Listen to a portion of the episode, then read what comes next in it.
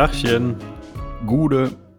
Hallo und herzlich willkommen zur 46. Folge des Dienstags Casuals Podcast, eurer Therapiestunde für Kaufsüchtige mit Amon und Fiete. Amon, mein Junge, alle chick? Soweit, äh, alles klar. Bin, hab einen leichten Sonnenbrand im Gesicht, ähm, bin leicht rötlich unterwegs, aber äh, das soll äh, die Stimmung nicht negativ beeinflussen. Und bei dir? Mit äh, schöner Waschbär-Aussparung um die, um die Augen, weil da die, die Fahrradsportbrille saß oder was?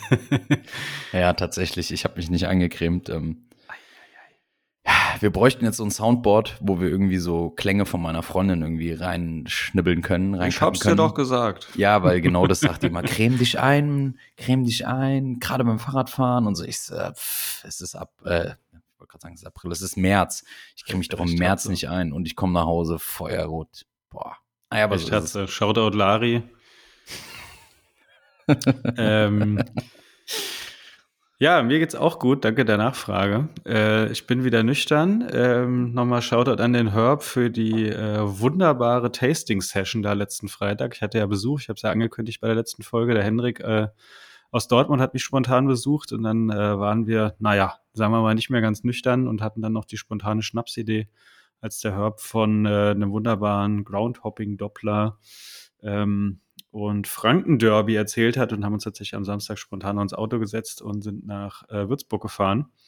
Haben äh, uns Würzburg-Schweinfurt und Würzburger FV gegen irgendeinen anderen Wald- und Wiesenverein, äh, nee, das war glaube ich dann vierte Liga oder fünfte Liga, äh, noch angeguckt und das war ein sehr gelungenes Wochenende. Sehr, sehr gut.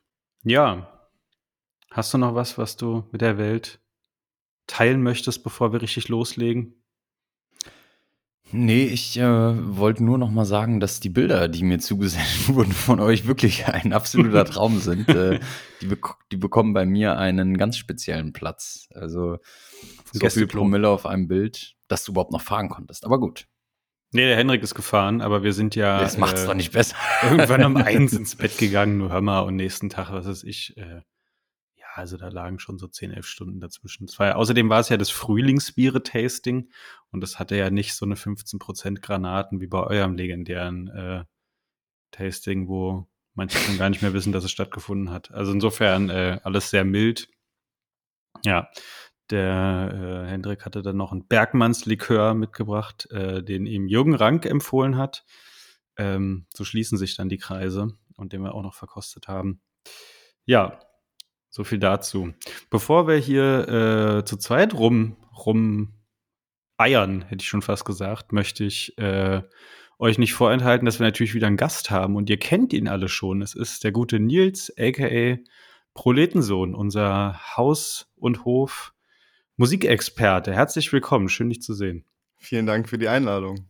Ja, vielen Dank, dass du dir nochmal den Spaß gibst äh, und uns mal wieder, so viel kann man jetzt glaube ich schon spoilern, äh, oh, ich sehe gerade, Amon trinkt ähm, Paulaner Spezi Zero. Wunderbar, wunderbar. Wir leben's, wir leben's. Wir erzählen, wir predigen nicht nur, äh, wir predigen nicht nur, sondern saufen die Scheiße auch. Ähm, was wollte ich sagen? Genau. Nee, also es geht wieder um Musik. Ähm, ihr ahnt es schon, wir schreiten zeitlich immer weiter fort, aber wir sind immer noch nicht bei Agro Berlin angekommen. Ich bedauere es sehr. Ähm, heute geht's noch mal um äh, andere Musikrichtungen, die wahrscheinlich inhaltlich auch deutlich besser noch zu unserer geliebten Subkultur passen. Aber ähm, das nur mal so als kleiner Ausblick. Ja, äh, Nils, vielleicht sagst du noch mal ein bisschen was zu dir. Wie hast du dich hin entwickelt? Äh, was treibt dich so um? Hast du auch Sonnenbrand? Nee, Sonnenbrand habe ich nicht. nee, es gibt eigentlich da gar nicht so viel zu erzählen. Also für die Leute, die mich halt äh, nicht kennen, ähm, ich setze mich sehr gerne und sehr lange schon mit Musik auseinander und äh, ähm, rede auch im Hochschulradio-Kontext sehr gerne äh, über Musik, bin auf sehr vielen Konzerten unterwegs und äh, ja, seit meiner Jugendzeit äh, lese ich auch Bücher über Musik und Subkulturen und deswegen finde ich das so spannend und äh, freut mich immer wieder, darüber reden zu dürfen. Deswegen vielen Dank für nochmal für die Einladung.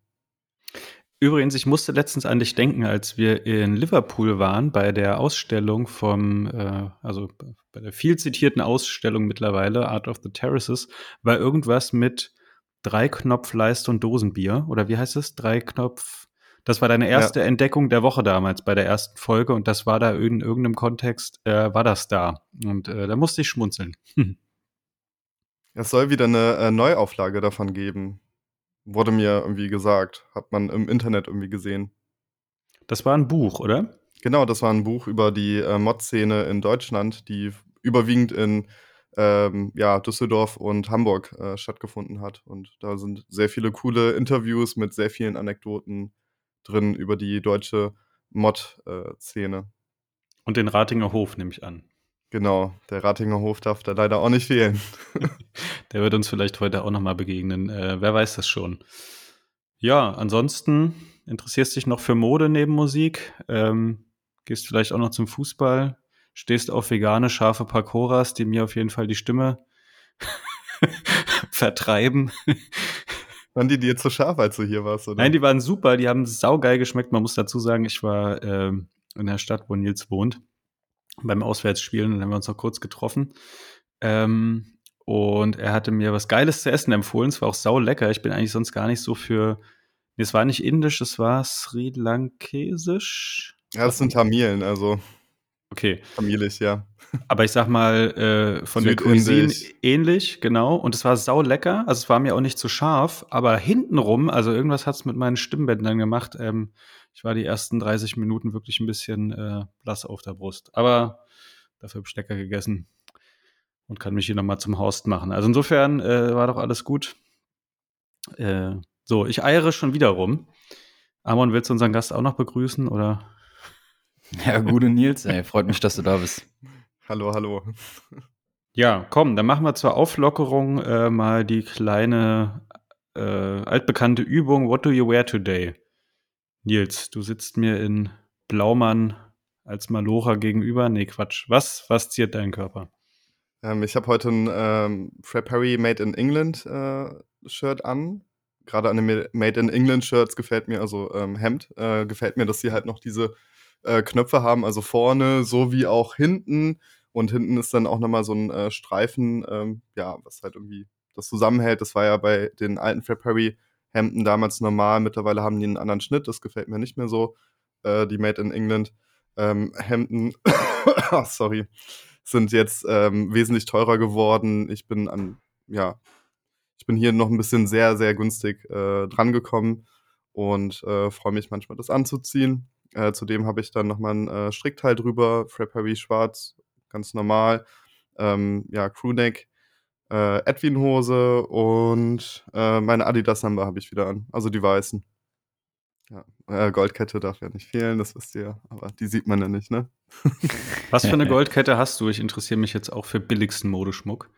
Ey, das ist äh, eine gute Goldkette, geerbt von meiner Oma. Also das ist echt okay. Gold, ne? Das ist. Okay, okay. Das, ja. das, äh, so Billig viel, ist es nicht. So viel Stil, äh, so viel Stil ähm, möchte ich nicht wagen. Ich habe übrigens Luden gesehen, diese Sendung auf, ich glaube, Amazon Prime oder irgendwie sowas. Äh, und seitdem habe ich so, ähm, so, eine, so eine leichte Affinität für Pelzkragen, äh, Sportwagen und äh, Modeschmuck. Also, falls ihr euch wundert, wo der, wo der Stil-Turn herkommt, äh, ja, ist knallhart. Ach, Fernseh beeinflusst, wie so oft. Kann, ich kann sogar noch ein bisschen spoilern, weil ich habe heute eine Jacke äh, angehabt und äh, diese Jacke wird erst äh, ab Herbst, Winter äh, ähm, mhm. im Verkauf äh, sein. Äh, eine Fred Perry Jacke. Das ist eine ja, Winterjacke, die ja im normalen Segment halt noch ist. Also ja, ist jetzt nicht so eine 500-Euro-Jacke, aber so eine 300 bis 330 Euro-Jacke. Die kommt im leicht gewachsenen äh, Look daher und äh, im Kragen oder beziehungsweise in der Jacke in der Innenseite so ein bisschen ist sogar Cord mit drin, was man dann auch sieht. Und an den äh, Ärmeln unten ist auch nochmal Cord-Einsatz. Also Leute, die Cord mögen und äh, auf leicht gewachste äh, Jacken stehen, äh, da wird auf jeden Fall was auf euch zukommen. Ja. Klingt sehr gut. Gewalttäter Kord.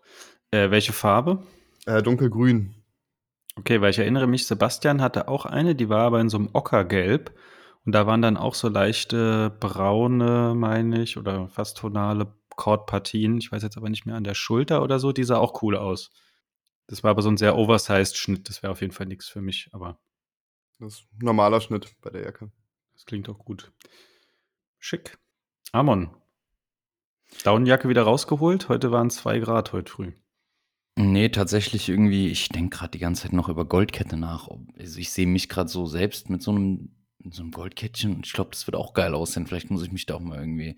Ich merke gerade, das geht hier in eine ganz komische Richtung. ähm, Ja, ey, ganz nee, ich ehrlich, hab- man muss ich sich da weiterentwickeln. So eine, ja, ich habe die ganze Zeit so eine Goldkette und dann stelle ich mir irgendwie vor, wie das so ein bisschen eingeölt ist, so ganz komisch gerade irgendwie. Also Eingeölt. ja, ja, kennst du das nicht so im Sommer? Ach so, so auf dem Brusthaar-Toupet dann schön Ja, mit der ja, ja. pinken, äh, pinken Lacoste äh, Badehose. Ähm, nee, es gibt tatsächlich eine Fred Perry Goldkette. Deswegen kam jetzt gerade so die Assoziation. Eine Fred Ähm, Perry Goldkette. Ja, ohne Mist. Also die gibt's einmal in einer dünnen oder in einer dickeren Stärke und dann halt mit diesem Lorbeerkranz ähm, und quasi links und rechts von den Spitzen des Lorbeerkranzes gehen dann die Alter. Kettenglieder los. Ich schwanke grad zwischen abgrundtief peinlich. Äh, Nils äh, nickt beim Wort peinlich. Ähm, wie gesagt, ich bin gerade irgendwie auf so einem auf so einem Ludendrip, deswegen ähm, also nicht äh, äh, nicht Berufsbild und, und Frauenbild. Da möchte ich mich hier in aller Form distanzieren, nur vom äußeren Look, ähm, dass ich mir vorstellen könnte, das äh, schon zu rocken. Aber mal gucken, es braucht glaube ich noch einen Moment. Gut, Amon in mit Brusthaar-Toupet, äh, Badelatschen. Nee, was, was hast du an? Nee, nee, ich, ich google gerade Goldkette Echtgold für Herren. Ähm, ich, da muss ich mich nach der Folge nochmal mit auseinandersetzen. Ich habe jetzt, glaube ich, irgendwie ein 30k für die Cuban Link. ja, ja, für die Tennis-Chain, klar. Äh, nee, ich, nachdem ich letzte Woche ja ähm, im Homeoffice äh, verweilen durfte und ähm, da ein eher legeres, lässiges Outfit präsentiert habe, wurde ich am heutigen Tage ins Büro zitiert und ähm, ja, deswegen musste es mal wieder halbwegs ähm, ja, zivilisiert irgendwie dahergehen. Ähm, obenrum ein Travel Shell Parker von Buttonware in beige in der Wintervariante ist ein US-Import, was ich mal, glaube ich, boah, vor fünf oder sechs Jahren auf Grailed geschossen habe für relativ wenig Geld, weil es irgendwie immer so, da wo was produziert wird oder da wo was hergestellt wird, also auf dem heimischen Markt ist es irgendwie nicht so krass gefragt wie auf einem Exportmarkt dann. Und von daher kann man da auf Grailed schon, gerade was die US-Brands und die, äh, die asiatischen Brands angeht, schon echt mal einen guten Schnapper machen. Darunter ein Chambray Button-Down-Hemd von Orslow mit so, ist eigentlich relativ dezent, hat nur so ein ganz kleines eingenähtes Etikett an der ähm, Hemdleiste unten, was so leicht grünlich ist, passt eigentlich ganz gut. Ähm, dann nämlich zur Hose, die ist nämlich von Uniqlo, die klassische Chino in Olivgrün, ebenfalls von Uniqlo, ich darf es nicht vergessen, die Socken in beige, matchen ganz gut zum Parker, matchen aber noch besser zu den Schuhen und zwar zu einem New Balance M990 TG3 aus der ersten Teddy Santis Season. Das passt ganz gut. Dem einen oder anderen wird es wahrscheinlich zu tonal sein, zu streng, sage ich mal, was die Farben angeht, aber ich mag das genauso. Und äh, dazu noch eine Shoulderbag von Gramici. Mir ist tatsächlich der Name entfallen. Ich bin mir fast sogar sicher, dass es eventuell ein Sample sein könnte. Ich habe die irgendwann auch mal auf Grailed gekauft. Ähm, und da ist kein Etikett drin, nichts. Äh, von daher ein bisschen komisch, äh, aber dürfte ein Sample sein, weil ich finde sie auch im Internet nicht. Sie ist auf jeden Fall so groß, dass mein Laptop reinpasst. Das war nämlich wichtig. Wenn es schon ins Büro geht, muss man auch die Arbeitsgerätschaft, Arbeitsmittel dabei haben. Die waren eingepackt. Dazu noch eine schöne Flasche Mate und eine Butterstulle und schon äh, kann der Arbeitstag beginnen. Äh, und das Ganze in Oliv.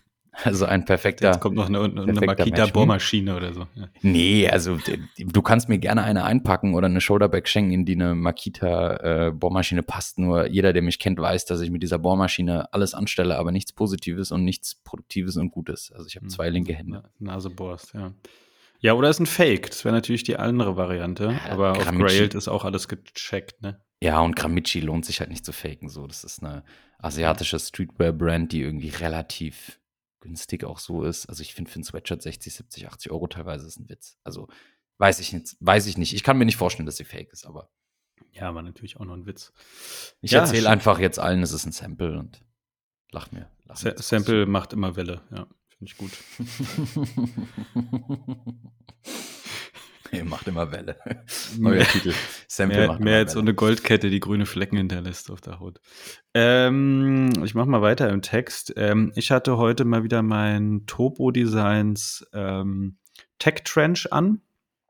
Der ist ganz cool, weil der auch so ein bisschen vor, vor Nice. den äh, Elementen abhält und aber dann trotzdem nicht so regenjackenschwarz ist, sondern das ist ja so ein ja, beige-Ocker Ocker, äh, mit kleinen roten Details, ganz cool. Ähm, den hatte ich aber auch nur auf dem Weg zum Auto äh, und von, vom Auto ins Büro an. Ansonsten habe ich den nicht weiter gebraucht. Geglänzt habe ich da drunter mit dem vom letzten Mal erwähnten We Are CPH, ich sag mal Overshirt, Zipjacke, wie auch immer. Das Ding ist aus so richtig dickem, festem Baumwollstoff ähm, und weil es so schwer ist, hängt sich halt schön glatt, hatte ich ja schon gesagt, auch mit Kragen. Ähm, dunkelblau mit weißen Nadelstreifen. Und wenn man genau sich den Stoff anguckt, hat das fast wie so eine Art leichte Herringbone-Struktur oder so. Also es ist nicht nur, ja, keine Ahnung, das Ding ist einfach geil.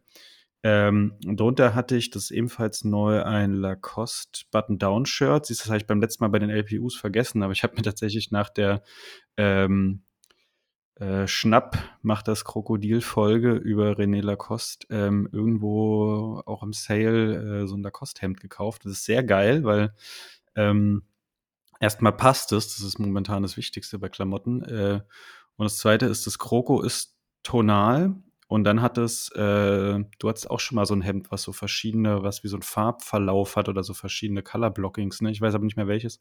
Das ist oben halt dunkelblau, ja. in der Mitte hat es so einen schwarzen Streifen und unten ist es so ein hellblau-grau und hat im Stoff halt auch so einen leichten Pattern.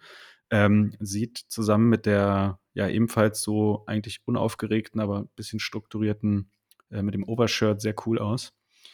Ähm, dann hatte ich dazu eine schwarze Chino von Uniqlo an, blaue Uniqlo Socken und die ZX10000 43,5 ähm, Edition, die dann halt auch nochmal so ein bisschen mit dem Beige zur Topo Designs Jacke passt und äh, aber auch so leichte blaue Elemente hat und so.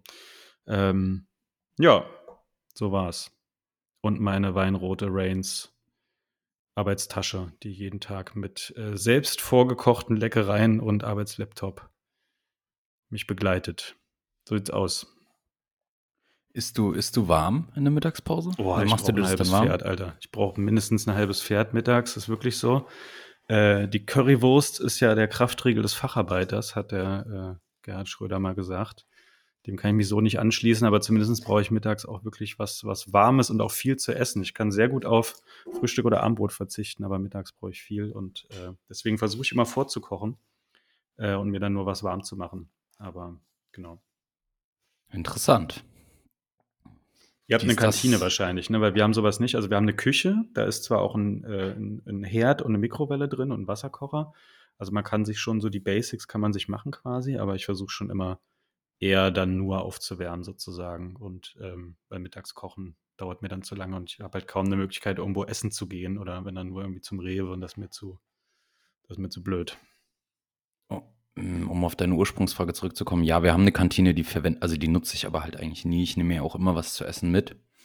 Ähm, bei mir ist halt irgendwie ganz anders. Also ich frühstücke gar nicht. Also mein Frühstück sind so sechs Kaufmannskaffee, also richtig übel schwarze, die mein Chef immer zubereitet. Die sind richtig. Kaufmannskaffee? Ja, der sagt es so, der hat, das, hat, hat mir das so genannt. Also ich glaube, da ist, ich glaube, das ist so ein Insider-Ding. Ich glaube, da ist noch Amphetamin drin. Also irgendwas muss da drin sein, weil immer wenn ich ein, zwei davon trinke, bin ich wirklich den kompletten Tag. Ich bin so produktiv. Und ähm, ich trinke immer Moloko Plus morgens. Ja, das, das kann schon sein, dass, dass mein Chef sich denkt, okay, ey, ich steigere die Produktivität meiner Mitarbeiter nicht über irgendwie gute Führung, sondern über Amphetamin im Kaffee. Nein, auf jeden Fall knallt der übel rein und dann habe ich halt wirklich auch echt bis 12 Uhr keinen Hunger. Und dann esse ich irgendwie, keine Ahnung, Butterbrot oder Joghurt und abends ist halt so für mich, Abendbrot ist für mich das Wichtigste. So und, aber interessant, dies, das Ernährungsberatung, äh, bald in eurer Town, in eurer Stadt, in eurer Hut. Ja. Nils, was gab's bei dir heute Mittag zu essen? Pakoras. nee, eine vegane Pizza tatsächlich, ja. Ah, geil.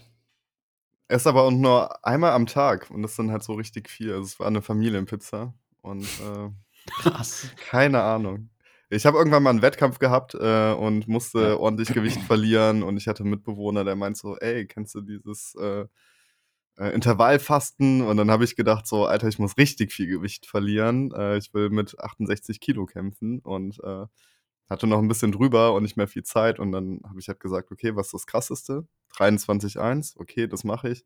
Seitdem an habe ich mir echt meinen Kreislauf damit gefickt. Ja. Boah, das ist schon echt heftig. Ne? 23,1 ist krank. Ich habe früher 18,6 gemacht, das ist auch schon kritisch, aber also das 23,1, boah. Ey, es hat geholfen, ne? Also ich hatte dann, äh, bei meinem Wettkampf hatte ich dann 68 Kilo auf der Waage und habe währenddessen noch gegessen. Musste nicht mit Wasser abnehmen oder so, deswegen. Okay, krass. Alles super. Und momentan laufe ich halt mit äh, 76 Kilo rum, ne? Also sind schon einiges an Gewicht gewesen, weil ich da verlieren musste. Wie okay. schnell hat das gewirkt oder wie lange hast du gebraucht? Boah, ich habe ja sehr viel Sport in der Zeit gemacht. Also ich habe teilweise zweimal am Tag trainiert. Ähm, sechsmal die Woche, wenn nicht sogar siebenmal die Woche, bis mein Trainer gesagt hat, Alter, geh nach Hause. So, und ähm, habe dann komplett auf Zucker verzichtet und habe äh, sehr viele Kalorien gezählt und ähm, ja, bin halt, glaube ich, eine Woche fast mit 68 Kilo rumgelaufen. Habe einen Tag vorher einen Fressanfall bekommen, aber trotzdem noch die 68 Kilo auf der Waage gehabt kann jetzt nicht sagen, so und so lange hat es jetzt irgendwie gedauert, aber es ging jetzt schneller, als äh, ich jetzt benötigen würde. Weil das würde ich jetzt nicht nochmal machen, glaube ich. Okay. Witzig, dass das Wort Diät und Familienpizza äh, zum Mittag in einem Satz fällt, aber ja, wenn man sonst nichts weiter isst, kann man auch so abnehmen. Krass. Ja. Aber jetzt kommst du davon nicht runter, also hat sich jetzt so eingeschlichen, weil ich meine, so ein Ernährungszyklus oder so, das stellt sich ja relativ schnell wieder um. Also ich hatte auch mal so eine so ein Heilfasten gemacht oder sowas, eine Woche. Dann habe ich halt auch, glaube acht oder zehn Kilo verloren, aber das war halt auch nach zehn Tagen wieder alles da, ne? Und dann war alles relativ schnell wieder normalisiert. Ich glaube, ich habe das so zweieinhalb Monate durchgezogen mhm. und äh, seitdem an weiß ich halt, ich komme mit einem Gericht äh, am Tag aus und äh, dann ist aber richtig viel. Also meine Mitbewohner machen sich immer über mich lustig. Ähm, weil ich dann auf einmal da mit so zwei riesen äh, Tellern sitze und so eine riesen Portion habe und halt alles auf einmal esse. Und halt irgendwie gerade mit meinem Lebensstil äh, auch gut vereinbar ist, wenn ich einmal am Tag esse. Aber vom Fasten her bringt das halt gar nichts. Also. Okay, spannend. Ähm, ist nicht das mach, Thema. Machen wir nochmal eine Ernährungsfolge irgendwann. Ähm, okay, vielleicht machen wir mal weiter mit den Entdeckungen der Woche. Welches Kochbuch möchtest du uns empfehlen? Nils? Achso, ja, kein Kochbuch, aber ich habe hier ein anderes Buch und zwar von Mark Fischer, Gespenster meines Lebens, ähm, dann noch mit dem Untertitel Depression, Hauntologie, also Depression, Hauntologie und die verlorene Zukunft. Ähm, Mark Fischer war ein ähm, ja, Kulturwissenschaftler, Kulturphilosoph und Musikkritiker. Der hat damals einen coolen Blog gehabt, der hieß K-Punk. Ich spreche jetzt gerade von Wahr äh, und ihr habt auch gerade eben am Titel gehört, Depression spielt da halt eine Rolle. Ähm, er ist halt leider an seiner Erkrankung halt erlegen. Ähm, ähm, ich glaube, das war sogar 2017, also gar nicht mal so lange her. Und er galt halt irgendwie im Punkrock-Bereich, im Post-Punk-Bereich und auch so ein bisschen in dieser ja, Urban Jungle-Bewegung halt als sehr wichtiger äh, Kritiker, also Musikkritiker. Und äh, das Buch setzt sich äh, sehr viel mit so Musikthemen äh, auseinander. Also man findet dann auch so Sachen über Kurt Cobain und Nirvana, ähm, aber auch sehr viel über Post-Punk und ähm, ja, Urban, Urban Jungle Music. Und ähm, er erklärt in dem Buch, warum Post-Punk bzw. Joy Division so eine großartige Band war und danach halt irgendwie kaum gute Musik mehr kam, außer halt diese äh, Urban Jungle Musik, äh, also Musik. Und äh, da, ja, macht er auch so Begriffe auf wie ähm, Hauntologie. Also das ist halt irgendwie, ja, ja, ein Zusammenschluss zwischen zwei Wörtern, also einmal äh, Ontologie, also die philosophische Lehre des Seins, und äh, dem englischen Wort to hound, also gespenstig oder halt irgendwie spukig, also spuken. Und äh, da sagt er, dass halt ähm, sehr viel aus der Musik heute einfach nur ein Gespenst der alten Zeit ist oder beziehungsweise, dass sehr viele Künstler eigentlich nur auf das zurückgreifen, was irgendwie schon existiert und kaum Innovationen ähm, mehr stattfinden und macht das dann halt auch so ein bisschen an die Politik halt fest und erklärt dann halt irgendwie, dass Margaret Thatcher dafür verantwortlich ist äh, und das Ende der, also des Kommunismus und sowas, ne? also Realsozialismus.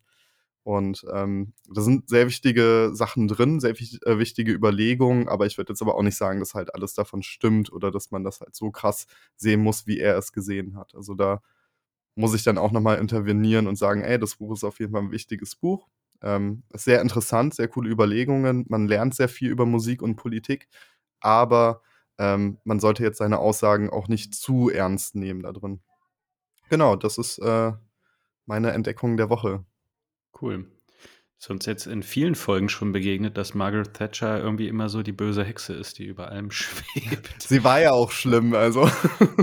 ähm, ja, voll, aber dass es halt irgendwie dann doch so viele Überschneidungen gibt mit den Themen, die wir hier behandeln. Na ja, gut, weil einfach wahrscheinlich die Zeit, in der sie auch am Start war, einfach auch viel viel sich subkulturell getan hat oder äh, viele Leute irgendwie an Repressionen und so weiter gelitten haben, egal. Also es ist nur, nur witzig, weil ich meine, wir sind ja jetzt hier nicht, äh, also nicht politikhistorisch oder sowas und Margaret Thatcher kommt gefühlt in jeder zweiten Folge vor. Das ist eigentlich ganz witzig.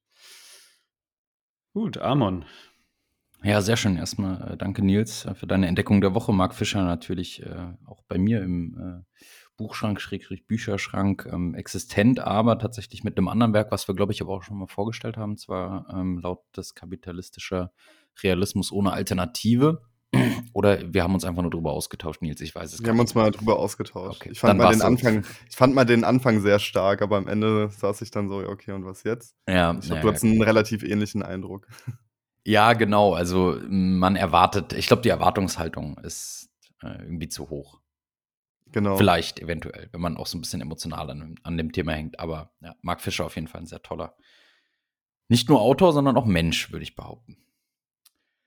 Äh, weg von Literatur. Ich habe euch heute mal wieder eine Brandentdeckung, eine Markenentdeckung mitgebracht. Und zwar venturon.fr. Das FR äh, in venturon.fr steht für France, also Frankreich.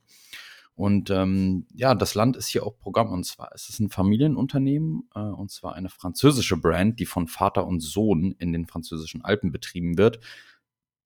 Der Vater heißt Bruno, der Sohn heißt Thomas und ähm, oder Thomas, Thomas, wie auch immer.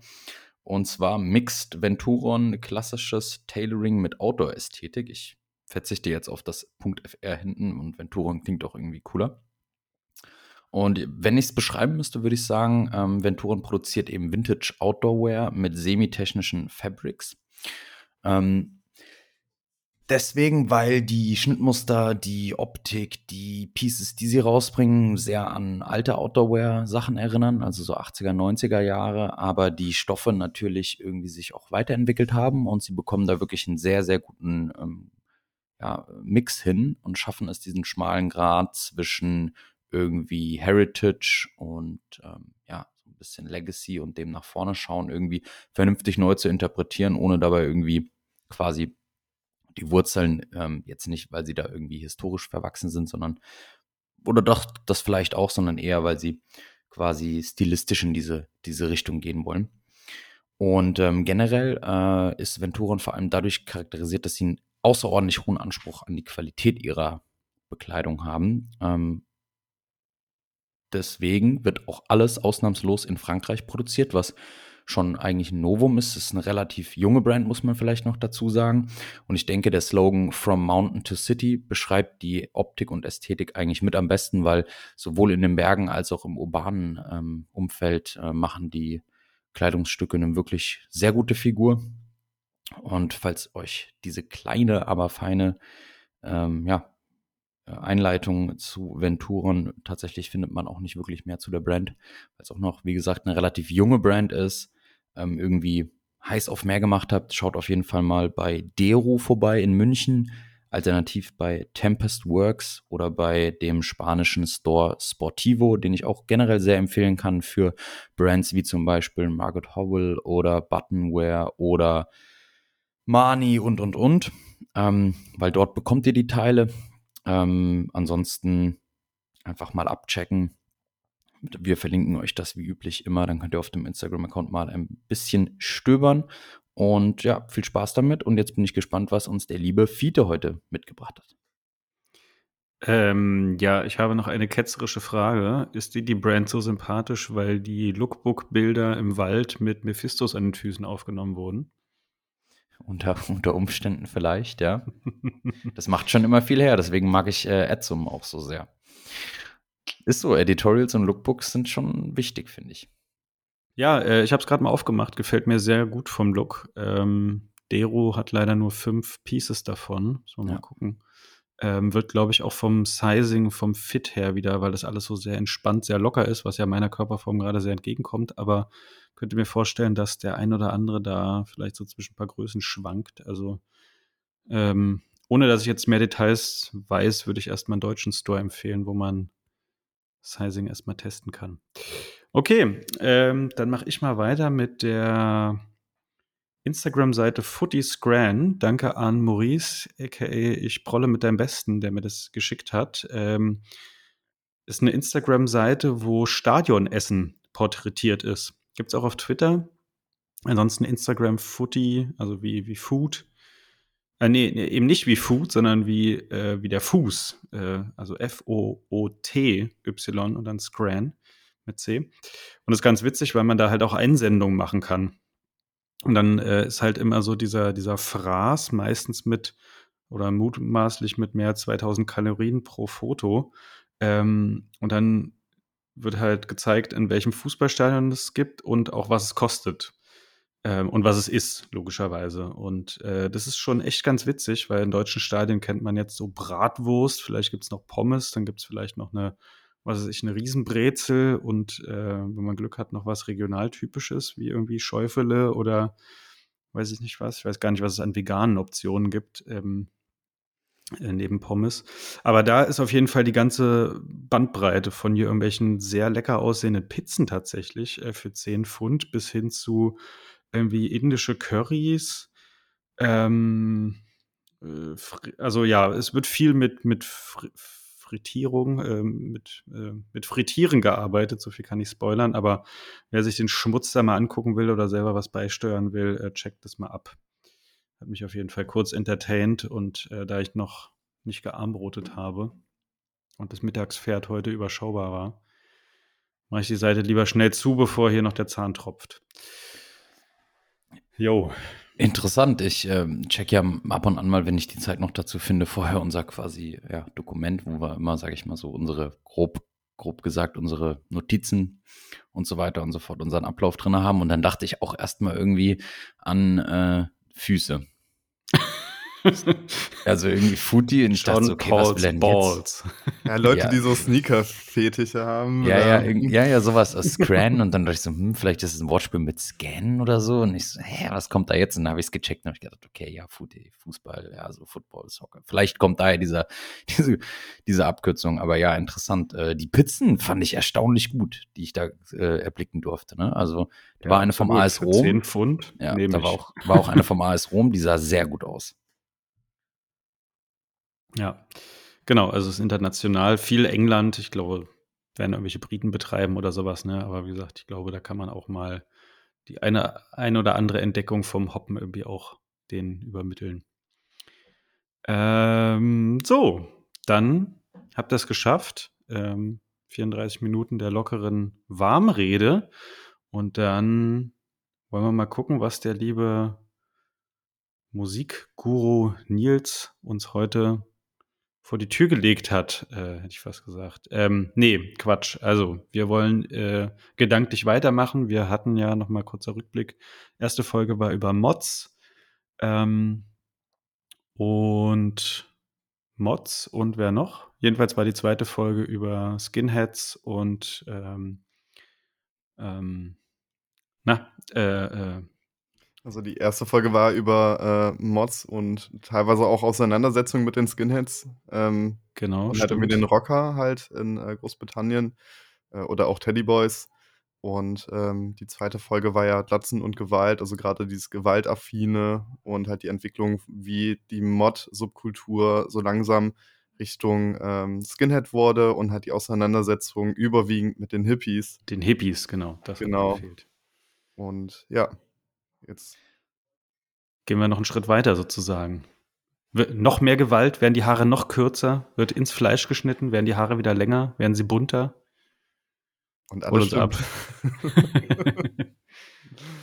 nee, also heute sprechen wir über äh, ja, Punk und halt die Entwicklung auch von Punk zu Post-Punk. Also Post-Punk ist ja äh, ein sehr breit gefächertes äh, Genre, wenn man das so sagen darf.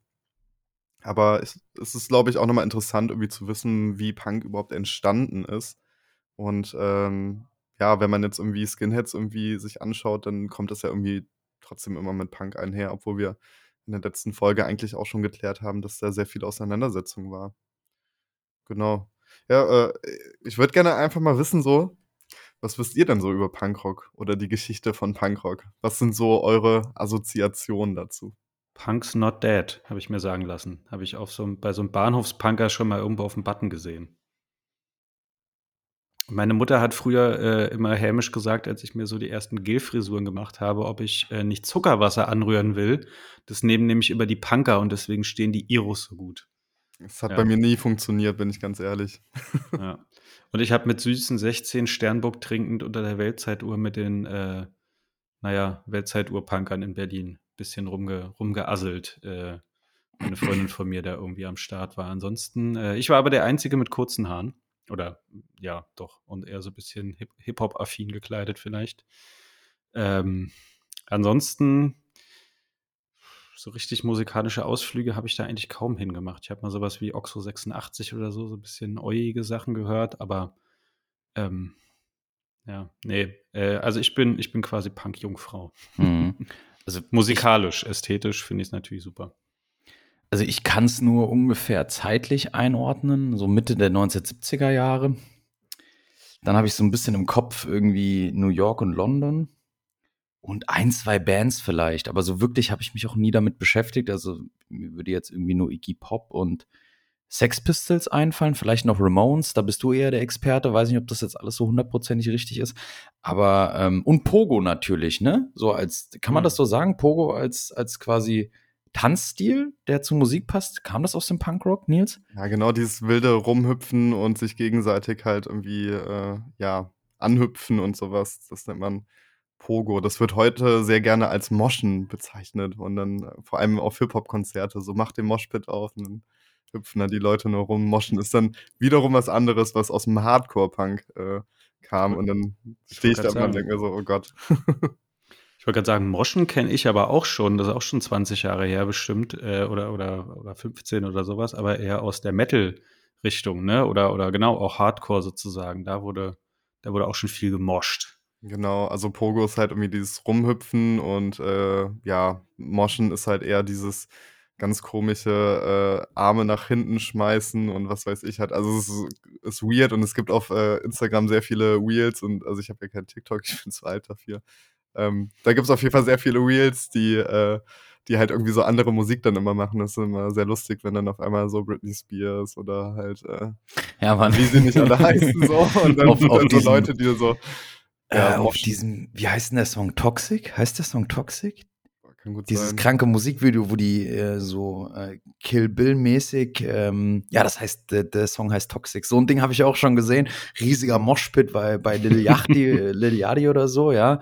Oder wem auch immer, oder ASAP Rocky, keine Ahnung, riesiger Moshpit. Und dann läuft einfach Britney Spears Toxic. Ja, ja geil. Ja, Mann, Aber ganz ehrlich, jetzt, ich auch. jetzt auf dem Britney Spears Konzert würde doch bestimmt auch irgendwie gemoscht werden, oder? Es ist doch jetzt gefühlt, also gefühlt irgendwie Schlagerparade der, des Frühlings. Nee, wie heißt das da immer? Also gefühlt überall wird doch jetzt gepokt oder gemoscht oder so. Oder? Ja. Habe ich so das Gefühl. Also. Das ist Mainstream angekommen, ne? Absolut. Ja, ich habe auch das Gefühl, geworden. dass manchmal auch so Hip-Hop-Beats gerade, ähm, das hat es ja früher auch so bei Hardcore oder sowas, dass es so, so, so Breakdowns und sowas gab, ne, wo du dann sozusagen fast so wie ähm, wie bei Elektro oder Techno dann die Leute anfassen, anfangen, äh, darauf hoffen, dass der Bass wieder losgeht quasi. Gibt es da auch immer wie so einen sich steigernden Aufbau und dann brrr, und dann geht's los sozusagen. Ne? Also das hast du jetzt manchmal bei so Hip-Hop-Beats auch schon. Und das ist, kommt ja nicht von ungefähr, sondern dass die Dinger halt auf live ballern, weil live als Musik, äh, das Geld gemacht wird. Meine Safe. Theorie zumindest. Safe, aber ich glaube schon irgendwie, dass sich die in der, in der, in der dann praktischen Ausgestaltung, also diese Tanzstile schon noch irgendwie ein bisschen unterscheiden. Also ich bin ja schon auch öfter mal so auf Trap-Zeug unterwegs und sowas. Ähm, und das ist schon noch ein bisschen anders. Also du legst ja nicht so irgendwie um dich, sondern du presst dich eigentlich ineinander rein. So, du trittst dich auch nicht oder schlägst dich jetzt. Also es ist schon noch mal ein bisschen was anderes. Man muss aber dazu auch sagen, viele ähm, viele kranke Dark Trap Leute, also Suicide Boys, Bones, ähm, früher Denzel Curry und so weiter und so fort, die auch mittlerweile richtig krass Mainstream geworden sind, die krasse Live-Performer sind, sind Leute, die aus dem Punk- oder Metal-Bereich ursprünglich kommen, also Suicide Boys auf jeden Fall, uns genauso. Ähm, von daher, da kommt dann schon irgendwie auch so ein bisschen diese, diese Schnittmenge durch. Ähm, von daher, ja, lass mal moschen gehen. Ja, lass mal nicht machen. Ich habe mir mal äh, einen ganz ich hab mir auch Bänderriss ich auch kurz vor einem Festival zugezogen beim Moschen und konnte dann äh, irgendwie eine Woche auf der Fusion nicht tanzen. Das war äh, sehr bitter. Aber ja. gut, muss man, muss man mitgemacht haben. Ich stehe immer da, wo die Soundleute sind. Da ist immer der Sound auch am besten und dann habe ich meine Ruhe. Ich muss da nicht rein. Ich bin zu alt für den Scheiß. Du bist eher so Typ Kopfnicker. Ja, schon eher. ja, ich auch mittlerweile. Ähm, ja, ach so, noch kleine Ergänzung. Also es war jetzt so auf diesen klassischen britischen, also englischsprachigen Punk gemünzt. Meine Aussage mit Deutschpunk äh, hingegen kam ich schon immer wieder in Kontakt. Ähm, und ja, aber das, das, die haben es ja nicht erfunden. Ne? Insofern ja. nimmst du uns vielleicht mal mit zu den Wurzeln oder sogar noch eine Spur davor. Du hast ja gerade schon auch die Spannungen zu den anderen rivalisierenden oder sich überschneidenden Subkulturen aufgeworfen. Vielleicht gehen wir da nochmal rein ähm, und genau, arbeiten uns dann Richtung Punk vor. Ja, also man muss halt irgendwie wissen, dass halt zu der Zeit, also bevor Punkrock Punkrock wurde, beziehungsweise als Punkrock noch nicht so das goldene Jahr erreicht hat, also 76, 77, es wird sehr gerne 77 genannt, ähm, waren halt so vor allem Bands wie Led Zeppelin, ähm, und Pink Floyd und sowas halt ähm, sehr präsent und ähm, die haben halt auch angefangen, äh, gerade mit Dark Side of the Moon, ähm, haben sie angefangen halt so einen sehr psychedelischen, ähm, ja, also Klänge halt zu verwenden, ne? Also das war dann irgendwie da relativ neu und es war sehr experimentierfreudig und keine Ahnung, also ich glaube, die haben eh LSD genommen. Ähm, so kann man das auch so ein bisschen erklären, dass es so ein bisschen daran angelehnt ist und das hat natürlich dann auch so eine kleine ähm, äh, Kluft halt gezogen, ne? Also zwischen Leuten, die halt Musik machen und Leute, die die Musik einfach nur konsumieren, weil das ist dann halt schon ein bisschen ähm, schwerer. Und dann kann man halt irgendwie sagen, als Punk-Einflüsse, dass auf jeden Fall der Garage Rock halt so in den ähm, ja, Ende der 60er, Anfang der 70er Jahre halt irgendwie da äh, sehr für, also sehr relevant war, ähm, dass die halt irgendwie auch so eher einfachen Rock gespielt haben und ähm, die ersten Punkbands waren definitiv dann auch in New York zu verordnen, äh, teilweise auch in Großbritannien, in London. Das waren so die beiden Hotspots. Aber ähm, nur die Musik allein macht eine Subkultur noch nicht aus. So. Und dafür ähm, muss man dann schon sagen, dass eine Frau dafür wesentlich verantwortlich war, ähm, dass halt irgendwie Punk zu Punk wurde.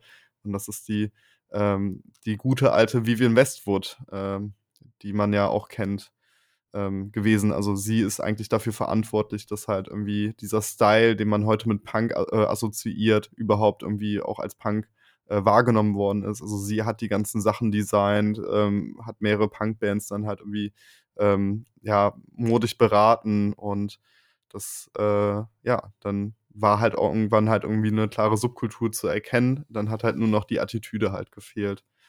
Ähm, die Attitüde war dann halt so eine Art nihilistische No Future und mir ist alles egal Attitüde. Ähm, würden mir jetzt irgendwie paar Punks widersprechen, aber das war dann schon vorherrschend. Also das war ja so diese drei Elemente, die Punkrock ausgemacht haben. Und ähm, Jetzt überlege ich gerade, was man da noch so erzählen kann. Also Sex Pistols äh, ist halt, ne, also wenn man jetzt sich irgendwie anschaut, wie Wim Westwood hat irgendwie die ganze Mode halt irgendwie gemacht und Sex Pistols irgendwie so als Punkband und heute, deswegen habe ich auch gefragt, also was also assoziiert ihr mit Punks und äh, Fiete, du hast eigentlich schon gesagt, irgendwie so äh, in Berlin dann unter der Alex-Uhr da irgendwie äh, hängen und dann irgendwie nur Bier trinken wahrscheinlich und alle Leute sind irgendwie so ein bisschen schäbig und was weiß ich halt alles. Das war Punkrock anfangs halt nicht. Also die haben klar natürlich dieses Image halt gewollt, aber das war halt zu dem Zeitpunkt ja halt einfach so ein Marketing. Ding, ne? Also die haben irgendwie geguckt, okay, wie können wir das irgendwie gut vermarkten? Wie können wir irgendwie diesen dreckigen Sound, der sehr einfach war, ne? Drei Akkorde, keine anspruchsvolle Musik. Wie können wir das noch besser vermarkten? Ja klar, ey, wenn wir jetzt irgendwie einen Kleidungsstil herausarbeiten, der halt irgendwie dazu passt, dann ist das super und dann verkaufen wir auch noch ein Lebensgefühl mit. Also das, was auch heute Marken machen. Ne? Also wenn du irgendwie in ein Geschäft reingehst, die Verkäufer wollen dir immer ein Lebensgefühl damit verkaufen. ey, kauf dir einen Tesla, weil nur mit einem Tesla bist du ein besserer Mensch. Mhm. Also so nach dem Motto. Und das war halt einfach ein riesiger Marketing-Coup, äh, also dieses Punkrock. Mhm. Und ja. ja gut, man hat natürlich auch irgendwie so ein Stück weit, das ist schwer jetzt zu beurteilen, ob das wirklich quasi wirklich so war oder ob, ob wie du sagst, ob es tendenziell eher Marketing ähm, technisch einfach vielleicht gut auch gegriffen hat. Ne? Also ne, vielleicht ist es entstanden und dann hat man gesagt, oh, da sehen wir irgendwie Potenzial. Es war natürlich auch enorm anti, ähm, ja, Etablissement so, ja, anti, anti genau, anti, also super anti-bürgerlich eigentlich auch so ein bisschen. Ähm, ich erinnere mich an einen Song, jetzt, jetzt, wo wir drüber reden, ähm, gerade so Hochzeit britischer Punk, ich glaube 1977 oder sowas, The Clash. Ich weiß nicht mehr in welcher Reihenfolge, No Elvis, No Beatles äh, or The Rolling Stones oder so heißt der Song, also auch so anti äh, quasi diese ganzen, ja, bekannten rockigen Künstler eher, sage ich mal, ähm, diese Mainstream-Künstler. Ähm, und du sagst aber, es war natürlich auch ein, ein Marketing-Gag irgendwie ein Stück weit, ähm, weil man einfach durch dieses, ja, Anti halt auch enorm viel Geld verdienen kann, ne?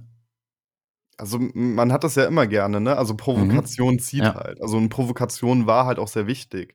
Also ich weiß nicht, also wenn, wenn jetzt zum Beispiel keine Ahnung, also du kannst heute auch kaum noch provozieren. Also ich poste manchmal gerne, also ich liebe Provokation und ich poste manchmal so christliche Sachen, weil ich halt einfach es lustig finde. Und ich weiß, dass man damit provoziert, so, ne? Aber die Sachen, womit man vor 20 Jahren noch provoziert hat, das ist halt irgendwie mittlerweile so in Mainstream angekommen, dass es halt nicht mehr zieht. Mm, so, ne? absolut, ne? Und ja. das ist dann halt irgendwie so ein, ja, guck mal, ich bin so und so zum Beispiel Oasis, ne? Also wie viel die provoziert haben. Und da hat man halt auch gesehen, ey, das zieht. Und ähm, ja, musikalisch war es halt einfach so eine Gegenantwort, ne? Also auf diesen ausgefallenen äh, Rock und ähm, halt wieder hin zu diesen leichteren ähm, Akkordeon-Abläufen. Äh, Natürlich gab es auch so Vorläuferbands auch in Großbritannien, ähm, wie zum Beispiel The Who, die ja irgendwie ähm, ja schon eine klassische Modband waren ähm, My Generation beispielsweise, ist halt auch so ein Song, der äh, sehr viel Einfluss auf Punkrock äh, genommen hat, also von der Attitüde einmal her, aber auch von diesem eher raueren Song. Und äh, das hat halt Punkrock geschafft. Und deswegen assoziieren viele Punkrock eher mit Großbritannien als jetzt irgendwie mit äh, den USA, obwohl in den USA halt irgendwie die Punkrock-Bewegung ähm, ähnlich groß war oder die Bands halt einfach äh, in der also in der Mehrzahl waren. So, jetzt kann man jetzt auch nicht irgendwie wirklich sagen, okay, ist das wirklich der Ursprung von Punkrock? Dieses Marketing-Ding. Äh, es gibt auch eine Band, ähm, die für sich beansprucht, äh, die erste Punkrock-Band zu sein. Und die haben 78 auf ihrem Album schon gesagt, Punk is dead. Das ist dann äh, relativ lustig, also auch mit diesem ja, Punk is not dead und sowas äh, Button. Und das war halt so eine äh, Band, die sich halt vorher als Free Jazz Band halt irgendwie etabliert haben und dann halt einfach nur noch sehr wilde, abgespacede Musik gemacht haben, aber alles sehr simpel. Und äh, die Konzerte waren halt eher so für diese ganzen akademischen Leute äh, da, weil es halt politische Veranstaltungen waren. So, ne? Und die haben, also waren so Anarcho-Pazifisten, also Leute, die komplett gegen Krieg waren. Also eigentlich waren das Hippies. Ähm, und äh, dann hat man so als Gegenspieler auf einmal Sex Pistols gehabt und die haben auch Sex Pistols äh, krass dafür kritisiert, dass zum Beispiel äh, die Leute dort Heroin genommen haben und sehr gewalttätig waren. Und ähm, deswegen habe ich auch eben gesagt, okay, ein paar Leute würden mir jetzt widersprechen, aber wenn man Punkrock assoziiert, dann assoziiert man eher so Sex Pistols halt mit. Und ja.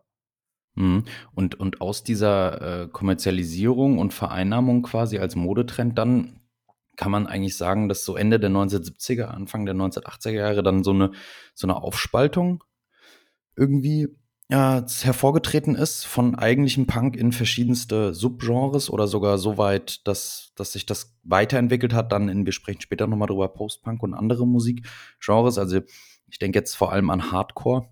Kommt ja auch ein Stück weit irgendwie aus dem Punk, oder? Ja, also Hardcore, also für die Leute, die jetzt irgendwie Hardcore irgendwie mit so äh, elektronischer Musik verbinden, ist äh, Scooter. Scooter. Alfie Hardcore, Hardcore will never die. ähm, es gibt dann halt auch so einen Hardcore, äh, der wird gerne so als Hardcore Punk oder American Hardcore irgendwie bezeichnet. Ähm, ist auch aus dem Punkrock entstanden. Das waren dann halt vor allem die Leute in den USA, die halt irgendwie die englischen Bands halt gerne gehört haben oder sich gedacht haben, boah, ja krass, und haben dann auf einmal gemerkt, ey, wir können das nicht ohne Instrumente spielen zu können machen, so. Und dann haben die gesagt, ey, wenn wir das schneller spielen, dann äh, fällt es ja gar nicht so auf. Und dadurch ist dann halt später so dieser American Hardcore, Hardcore Punk äh, entstanden, der dann auch irgendwann anspruchsvoller wurde. Aber solche Bands wie Minor Threat, Black Flag ähm, oder Bad Brains beispielsweise, ähm, einer der wenigen Bands, die halt irgendwie auch aus schwarzen Membern halt bestand, äh, waren dann halt irgendwie schon Bands, die halt davon beeinflusst worden sind. Und generell hat äh, Punkrock sehr großen Einfluss überhaupt auf die Rockmusik halt gehabt. Aber da würde ich halt auch sagen, dass Garage Rock halt äh, sehr wichtig war. Gleichzeitig gab es dann halt auch nochmal eine Bewegung, die halt irgendwie versucht haben, diesen rauen Punkrock-Sound äh, zu kombinieren mit äh, Pop-Elementen. Das sieht man dann ganz gut an so Bands wie Buzzcocks, Ever Fallen in Love. Das, das ist halt irgendwie schon eine Vereinbarung zwischen Punk und Pop.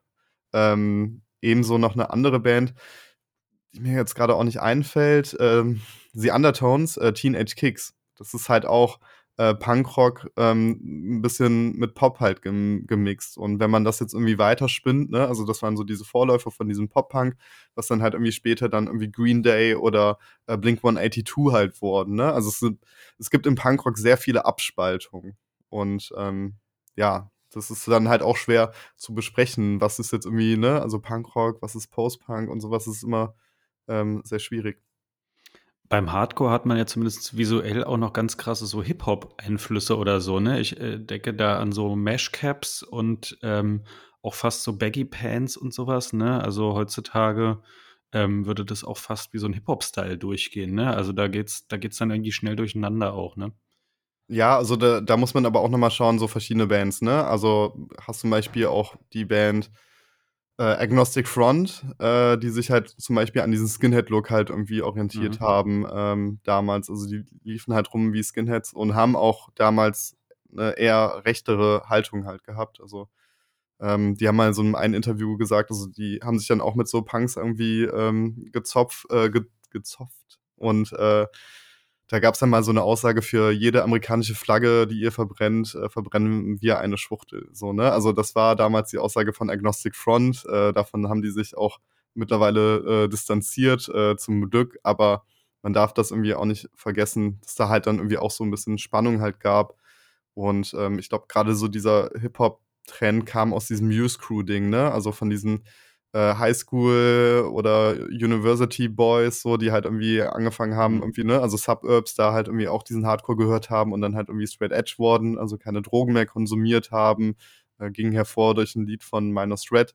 Ähm, und dann halt irgendwie äh, alles Sportler waren, ne? Also die dann halt diese Jungs mit, äh, wie nennt man die nochmal, die, die Jacken mit den Lederärmeln. Äh, Chavignon, oder? Ja, nee, äh, College-Jacken? Ja, stimmt, College-Jacken. Ja. Mit der Footballmannschaft hinten drauf, ne? Ja. Also gibt es dann halt auch nochmal unterschiedliche äh, Stilvarianten. Aber mir ist halt generell auch im, äh, im Hardcore aufgefallen, dass so Sneaker halt irgendwie immer ein großes Ding war. Irgendwie so vor allem so äh, Nike Weiße. Air Max auch. Echt, findest du? Ich habe da eher so, ich denke da eher so an Fat Farm und so irgendwie so weiße oder so. Was hat Fred Durst immer getragen? Hat der nicht auch viele Superstars getragen und so?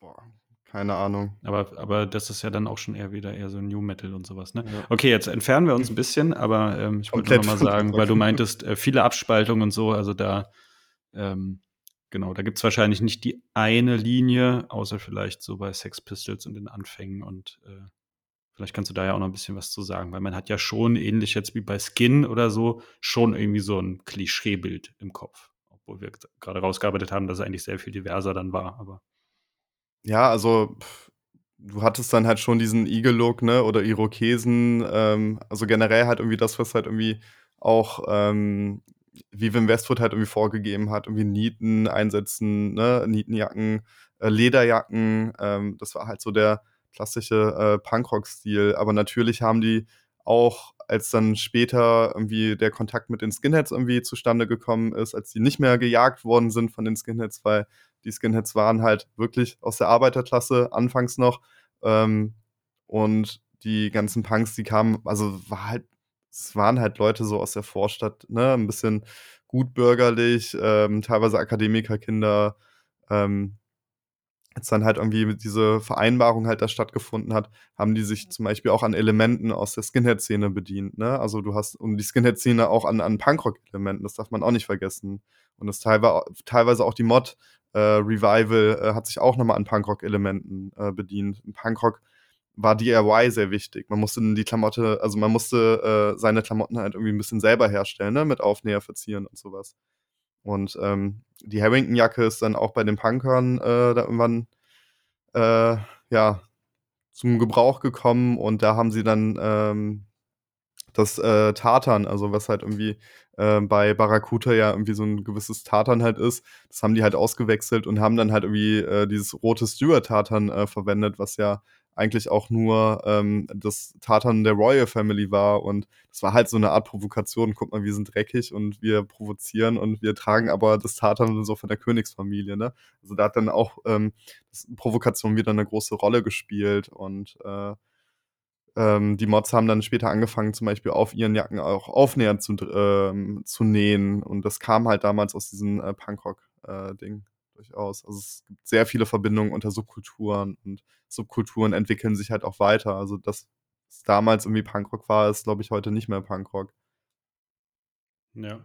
Wir reden ja auch über einen relativ kurzen Zeitraum, so in den Hochphasen. Also Mods wahrscheinlich eher so 50s, 60s oder so, aber ähm, Skins und Hippies ja dann noch ein bisschen später und jetzt sind wir in den 70ern. Also was weiß ich, das überlappt ja auch alles total. Ne? Wahrscheinlich reden wir äh, in total so über 15 bis 20 Jahre und dass da natürlich das mächtig schwimmt und mal der eine den anderen jagt und dann ähm, vielleicht doch rüber wechselt oder sowas. Also äh, ne, wir hatten es letzt, beim letzten Mal, dass Armon und ich uns hier in den zwei Jahren schon irgendwie äh, stiltechnisch gefühlt dreimal um die eigene Achse gedreht haben. Also es ist ja vollkommen, vollkommen logisch, gerade irgendwie in so einer dynamischen Zeit auch mit irgendwie, was weiß ich, wirtschaftlichen Problemen in England und hier und da und äh, politischen äh, also ist ja vollkommen, ist ja vollkommen logisch. Vielleicht nicht in der Dynamik wie jetzt, äh, aktuell, nochmal durch Social Media und Internet und so weiter, aber kann man sich ja vorstellen, dass das alles nicht statisch ist.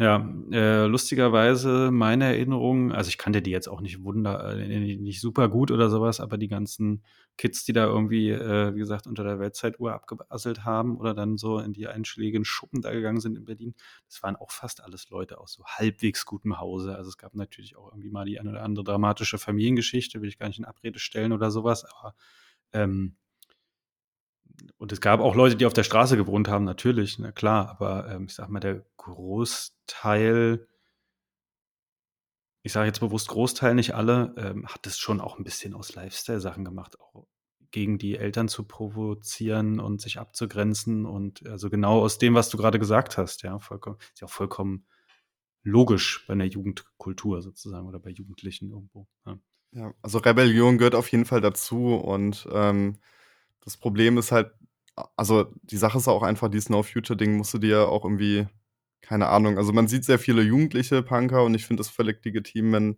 ey, wenn irgendwie so, keine Ahnung, von 10 bis äh, 16, wenn du halt irgendwie das halt machst, so, ne, ey, go for it, auf jeden Fall.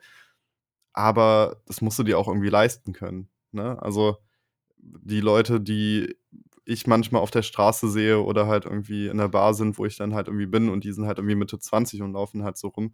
Ja, also bei denen weiß ich dann halt teilweise, die sind halt an der Uni oder die müssen halt gar nicht arbeiten, weil Mama und Papa halt irgendwie bezahlen. Ne? Also das muss man sich halt irgendwie echt leisten können. Und ähm, ja, also es war von Anfang an halt eine gut bürgerliche äh, Bewegung. Das darf man nicht vergessen.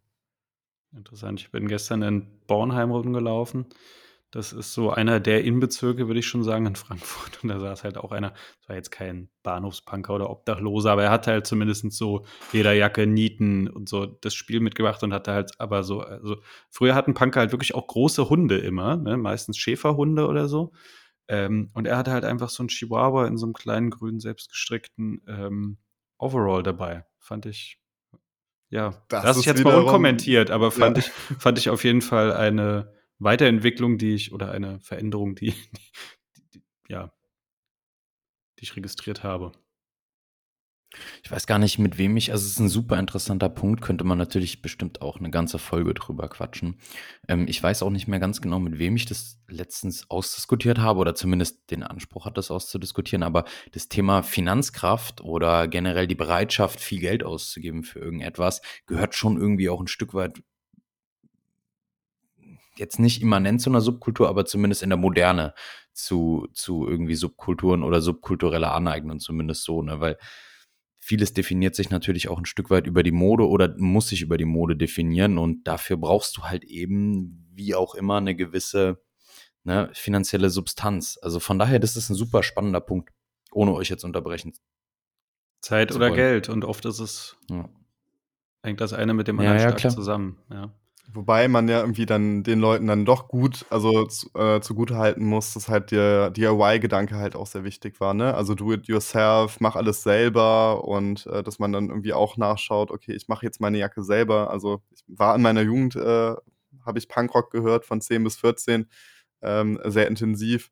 Und ich habe mir damals ähm, meine äh, Nietenweste komplett selber gemacht. Also ich hatte zwei Stück sogar, ne? Und das sehr viel Geld irgendwie zusammengespart, irgendwie, um mir Nieten zu holen, aber ich habe die komplett selber gemacht. Ähm, sagen wir mal so, ein guter Freund von mir, der ist dann auch manchmal in Karstadt reingelaufen und hat dann irgendwie äh, paar Sachen verschwinden lassen und äh, die Sachen haben wir halt irgendwie genommen und haben uns halt irgendwie in einem, ja, also haben uns dann halt selber die Sachen halt irgendwie zusammengenäht, ne? Also wir sind dann ähm, in so einen ja, Punkerladen gegangen, haben uns Aufnäher äh, gekauft, haben die nicht geklaut. Äh, der war da sehr streng, also der lief mit einem Baseballschläger hinterher, deswegen konnten wir das dann nicht machen. Äh, sind aber auch in so einen Stoffladen reingegangen und haben uns dann beispielsweise so äh, Leopardenstoff Stoff halt irgendwie geholt und haben uns dann irgendwie selber Taschen halt irgendwie ähm, genäht. Also so an der, an der Brust haben wir dann irgendwie so eine Tasche halt irgendwie gehabt. Dann ähm, man kann halt sehr viel auch machen in der Subkultur, wenn man jetzt nicht so viel Geld zur Verfügung hat. Aber ja, Band-T-Shirts sind teuer, äh, Konzerte sind mittlerweile teuer. Ähm, du musst dir halt irgendwie leisten können, ne? Also nicht, ja, also du musst dir halt sehr vieles leisten können, auch die Schuhe, ne? Also Doc Martens, das waren immer so die Schuhe, wo ich mir gedacht habe, boah, die hätte ich gerne. Aber die konnte ich mir halt nicht leisten. Gab es in Ja. Düsseldorf äh, nur ein, es, es gab eine dubiose Person, die halt manchmal so Jugendlichen äh, Doc Martens äh, beschert hat. Äh, mittlerweile würde ich diese Person jagen, wenn ich die äh, sehen würde. Ähm, ich weiß noch, irgendwie so mein damaliger bester Freund, der hat nämlich von ihm Schuhe bekommen. Und äh, der ist mit ihm in so einen Punkerladen gegangen in Düsseldorf und äh, ja, haben sich dann halt irgendwie Doc Martens äh, Stiefel halt irgendwie geholt. Dann sind die halt auf eine Wiese gegangen. Der Mann hat dann seine kleine Digicam rausgeholt. Dann haben die halt irgendwie, ähm, ja, ähm, Kot gesucht von äh, Tieren, also so Hundekot. Und äh, da musste dann äh, der beste Kollege von mir damals, äh, Grüße gehen raus an Jens, ähm, musste dann äh, in Hundescheiße mit seinen neuen Stiefeln treten und dafür durfte er die Stiefel behalten. Ja. Grooming. What the fuck? Wow. Das okay. ist im Punkrock-Bereich habe ich so viel Grooming äh, erlebt, dass ich halt diese Szene halt nur noch verachte. Also da sind halt immer ältere Männer halt irgendwie bei gewesen und die mit Jugendlichen abgehangen haben. Auf eine Art und Weise, wo ich mir halt einfach denke, das ist nicht in Ordnung und äh, so eine Subkultur lässt sowas halt auch zu. Hm. Ähm, ja, äh, nochmal zu dem Punkt zurück. Ähm, äh, deswegen meinte ich Zeit oder Geld. Ne? Also entweder hast du halt die Kohle und kaufst dir dann sozusagen irgendwie das, das fertige Produkt oder du machst halt mit viel Hingabe und, und Liebe und Zeit am Ende, aber auch die Zeit musst du dir irgendwie aus den Rippen schneidern oder entweder hast du sie als Jugendlicher oder was weiß ich, später dann halt nicht mehr. Also eins von, eins von beiden brauchst du halt irgendwie. Ähm, und ich kann mich auch noch dran erinnern, dass früher halt wirklich, also so, ich war dann mit der besagten Freundin nämlich auch mal irgendwie am Kudamm im, wie heißt denn dieses komische Center da? Ähm, ähm, ich weiß gerade. HDW? Nee. Nee, nee, ähm, dieses, da ist vorne dann auch ewig so ein Hertha-Store drin gewesen, direkt bei der Weltzeituhr. Ist egal, ich komme gerade nicht drauf. Europa Center. Europa Center heißt es mit, äh, glaube ich, auch so eine Art Aquarium oder irgendwas drin, egal. Und da war irgendwie so ein Laden im Keller, ähm, wo es auch die Schuhe gab. Und da bin ich halt mal mit ihr mit und mir ist dann auch die Kinnlade runtergeklappt, äh, was die Dinger kosten. Also ich weiß es nicht mehr. Das waren, nee, es waren schon Euro-Zeiten auf jeden Fall, aber ähm, zwar echt nicht wenig. Ähm, und die hat sie sich dann halt irgendwie geholt, völlig feierlich und so, ne? Auch akribisch zusammengespart, Weihnachten, irgendwas, irgendwie, äh, keine Ahnung, nach zwei, drei Jahren oder so. Und früher hatte man ja auch nur ein paar Schuhe, da war es ja nicht wie jetzt, sondern dann hast du halt deine Schuhe getragen, so, ne? Ob Konzert, ob äh, Schule, ob was auch immer. Vielleicht hat es noch ein paar Badelatschen und ein paar Sportschuhe oder so, das war's. Ähm, ja, dann hat die sich die geholt und dann äh, kam sie da stolz wie Bolle irgendwie an. Und dann war das aber auch so Ritual, dann mussten die erstmal so eingelatscht werden oder sowas. Also mit neuen Docs durfte keiner gesehen werden. Sind erstmal alle draufgelatscht und äh, haben die irgendwie so halb ramponiert, sodass die fast so aussahen wie die davor. Und das war dann aber der gewollte Look auch. Also hat sich auch nicht dagegen gewehrt, aber es war, war für mich irgendwie so ein, so als Hip-Hop-Dude, ja, der irgendwie auch so einmal im Jahr irgendwie dann ein neues Paar Turnschuhe bekommen hat. Äh, sie mussten äh, so lange wie möglich rein weiß bleiben und keiner durfte drauflatschen und so, ja. War das auf jeden Fall ein kleiner Kulturschock. Naja, wie geht's weiter? Wir sind bei Punk, bunten Haaren, geklauten Tartans, ähm, Kommerz. Wir wollten zum Thema Postpunk übergehen. Genau. Also diese ganze Punk-Sache war eigentlich äh, auch relativ schnell gegessen, ne? Also wenn man jetzt irgendwie sieht, irgendwie krass hat irgendwie 78 ihr erstes Album rausgebracht, wo der Song Punk is Dead drauf ist, wo die halt irgendwie gesagt haben, ey, das ist alles ausverkauft, das ist doch nicht richtiger Punkrock, Punkrock soll dafür das und das stehen. Ähm, sieht man halt irgendwie schon so einen kleinen, sieht man halt irgendwie schon, dass halt irgendwie die Bands halt irgendwie etwas verkaufen, was sie eigentlich nicht sind. Auch dieses unkommerzielle und sonst was, auch dieses Provokante wurde nicht überall so provokant angesehen. Also natürlich war das Provokation und Sex Pistols waren Provokation durch und durch, auch mit Hakenkreuz-T-Shirts ähm, oder halt irgendwie durch ihren Drogenkonsum und dieses zerstörerische, nihilistische äh, Leben, aber die konnten das halt irgendwie auch nicht wirklich so standhalten. Neverbind, also Neverbind the Bollocks äh, wurde von einem Linguistikprofessor verteidigt äh, am Gericht, damit das Album rauskommen darf. Ähm, also man sieht da auf jeden Fall eine Verbindung halt ähm, zu den, äh, ja, zu Akademikern halt auch, ne? Und auch wenn man jetzt einen Blick Richtung Deutschland wirft, ist halt Ratinger Hof da halt irgendwie eine ganz wichtige Anlaufstelle gewesen, habe ich schon mehrmals erwähnt, ist ein sehr wichtiger subkultureller Ort in äh, Deutschland gewesen. Ähm, da war das halt auch so, dass halt gerne ähm, der Kunstprofessor Josef Beuys ähm, gerne halt dorthin gegangen ist mit seinen Studenten und das halt irgendwie alles interessant halt fand. So, ne? Diese Situation hat man. Und dann merken auf einmal die Leute, ja, okay, äh, haben halt irgendwie so ein, so ein Bild von, von äh, Punkrock und halt irgendwie so ein gewisses, ja, Haltung irgendwie zu Punkrock oder denken, das ist Punkrock und merken auf einmal, die Ansprüche können nicht gehalten werden. So, deswegen kam dann auch schnell der Gedanke, ja, Punkrock ist tot. Und da halt auch dieses Aggressive, da hatten dann auch viele Leute halt einfach keinen Bock mehr drauf gehabt. Und ähm, da gab es dann natürlich auch eine Weiterentwicklung, weil also Punkrock ist ja auch musikalisch gewesen, ähm, sehr einfältig, ne? Also drei Akkorde oder halt irgendwie ganz simple Akkordreihenfolge halt irgendwie bei der Gitarre. Ähm, ja, ist halt schnell durch, würde ich mal sagen. Und und ähm, diese stilistische Entwicklung in Richtung, in Richtung ähm, Post-Punk mit, sage ich mal, eher, ja, auch zum einen ähm, lyrisch betrachtet, eher melancholischeren ähm, ja, Stimmungen, Stimmungslagen und auch vom Klang her mit diesen eher Sinti angehauchten Vibes, Sounds, ähm, war das irgendwie eine bewusste Entscheidung zu sagen, okay, wir haben jetzt ein bisschen auf die Kacke gehauen. Ähm, wenn ich jetzt zum Beispiel an Joy Division denke, mit, mit den ersten ähm, Alben, beziehungsweise Alben ist übertrieben gesagt, eigentlich mit den ersten Singles oder EPs. Es gab ja eigentlich nur zwei Alben. Ähm, war das dann so eine, so eine Entscheidung, wir haben jetzt Bock darauf, wir wollen jetzt bewusst keinen klassischen Punk mehr machen, wir nennen das jetzt Post-Punk, wir branden das oder war das so ein schleichender Prozess?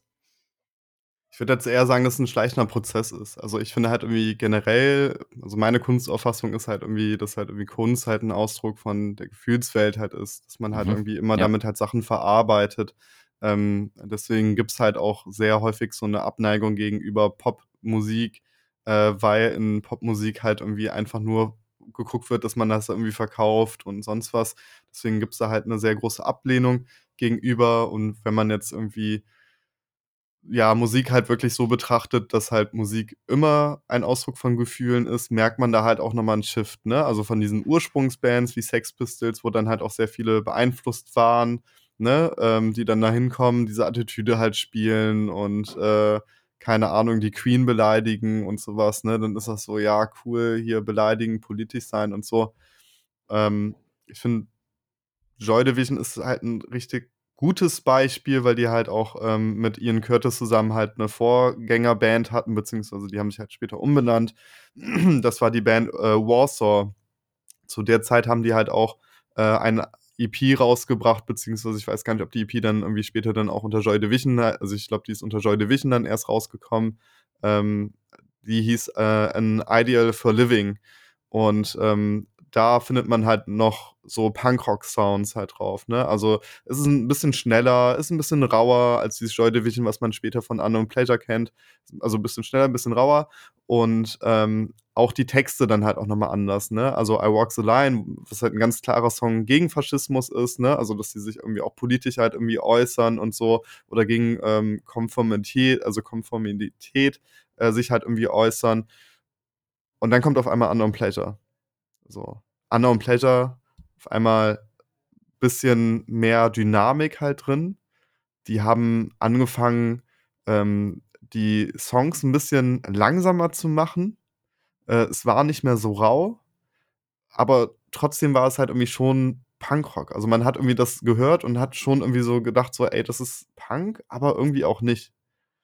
Und dann merkt man halt auf einmal bei den Songtexten, dass Ian Curtis sich sehr mit sich selbst auseinandersetzt. Dass in den Songtexten sehr viele Sachen halt irgendwie ähm, beschrieben werden, die halt irgendwie Punks halt irgendwie vor nicht draufgekommen sind. Ne? Also man ähm, findet halt sehr viel, ne, also ja, einfach eine Auseinandersetzung mit seiner eigenen Gefühlswelt bei Joy also bei dem Album Unknown Pleasure, was du bei einem Idea for Living halt nicht so siehst. Ja, und gerade auch Unknown Pleasures ist was, was auch popkulturell halt irgendwie jetzt für unsere Subkultur in Anführungszeichen, ohne jetzt den Anspruch zu haben, dass ich diese angehöre oder wie auch immer, aber es wurde ja oft irgendwie recycelt in T-Shirts oder es wurde, also diese, dieses Pulsbeat-Muster gibt's auf dem Schuh, auf, auf einer Adidas-Kollabo ähm, und, und, und, und. Also es, es, es scheint eine Relevanz Casual zu haben. Connoisseur auch als Mütze, ja. die ich übrigens habe. Stimmt, die Puls, äh, ja. äh, stimmt, ja, ja da gab's auch was. Also es wird ähm, oft verwendet und ich glaube irgendwie so ein bisschen, dass die meisten, also es ist natürlich auch ein geiles Cover, muss man auch mal sagen. So, es ist einfach clean, minimalistisch und sagt trotzdem irgendwie was aus und ist auch einfach ästhetisch schön. Man muss aber mal auch einordnen, wie, wie, wie, wie relevant dieses Album war. Ne? Also ich habe jetzt einfach nur noch mal recherchiert, weil es ist auch auf jeden Fall eines meiner Top 5 Alben. Und es ist eigentlich tatsächlich auch fast das einzige Post-Punk-Album, was ich wirklich intensiv höre oder also regelmäßig höre, in jeder Lebenslage höre, auch wenn es von der Stimmung her, wie du schon gesagt hast, eher sehr sentimentales, sehr negativ irgendwie ein Stück weit auch ist. Und ähm, man muss sich aber auch mal vor Augen führen, wie viele Rezeptionen äh, das Album hat. Also es ist zum Beispiel in den, also nicht nur ähm, Unknown Pleasures, sondern auch das zweite äh, Studium, Studioalbum, jetzt mir der Name wieder entfallen. Müsste Closer sein. Closer, stimmt, Closer. Äh, sind in der äh, legendären Liste der 1001 Alben, die man gehört haben muss, äh, bevor man stirbt. Ähm, das Magazin Rolling Stone hat das äh, Album Unknown Pleasures auf Platz 20 der 100 besten Debü Debütalben aller Zeiten gewählt. Auf Platz 34 der 40 besten Punk-Alben und ähm, in der Zusammenstellung der 500 besten Alben des New Musical Express, also auch relativ äh, renommierte ähm, ja, Institution, wie auch immer, äh, belegt es Platz 40. Also was für eine Relevanz, eigentlich krass, oder? Für ein Debütalbum vor allem. Ja, also definitiv. Ähm, das ist auch, glaube ich, so das Album, wo die meisten Leute sagen würden, so das ist halt irgendwie das erste Post-Punk-Album gewesen. Es gibt noch Streitigkeiten mit The Wire, so, ne? Also das war ja irgendwie ähm, ein, Song, äh, ein Album rausgebracht hat, was halt irgendwie so als Post-Punk erstes Album bezeichnet wird, aber es hat nicht die Relevanz gehabt, die Unknown Pleasure hatte. Und ähm, wenn man jetzt irgendwie sich das Album dann nochmal anschaut, also wirklich rein textlich, ist ich, also ich finde es halt wirklich sehr spannend, weil du hast halt vor im Punkrock dieses No Future gehabt. Ne? Also dieses No Future als nihilistisches Element, um zu provozieren und so, wir geben Fick drauf, wir nehmen jetzt irgendwie Drogen und sonst was. Und obwohl Punkrock nur diesen No Future, ähm, also diese no, den Anspruch an dieser No Future Attitüde hatte, findest du den bei Unknown Pleasure halt einfach so als Ausdruck. So nicht nur so No Future, sondern so, wir haben wirklich keine Zukunft. Wir können uns noch nicht mehr entscheiden, dass wir eine Zukunft haben, weil alles ist so beschissen.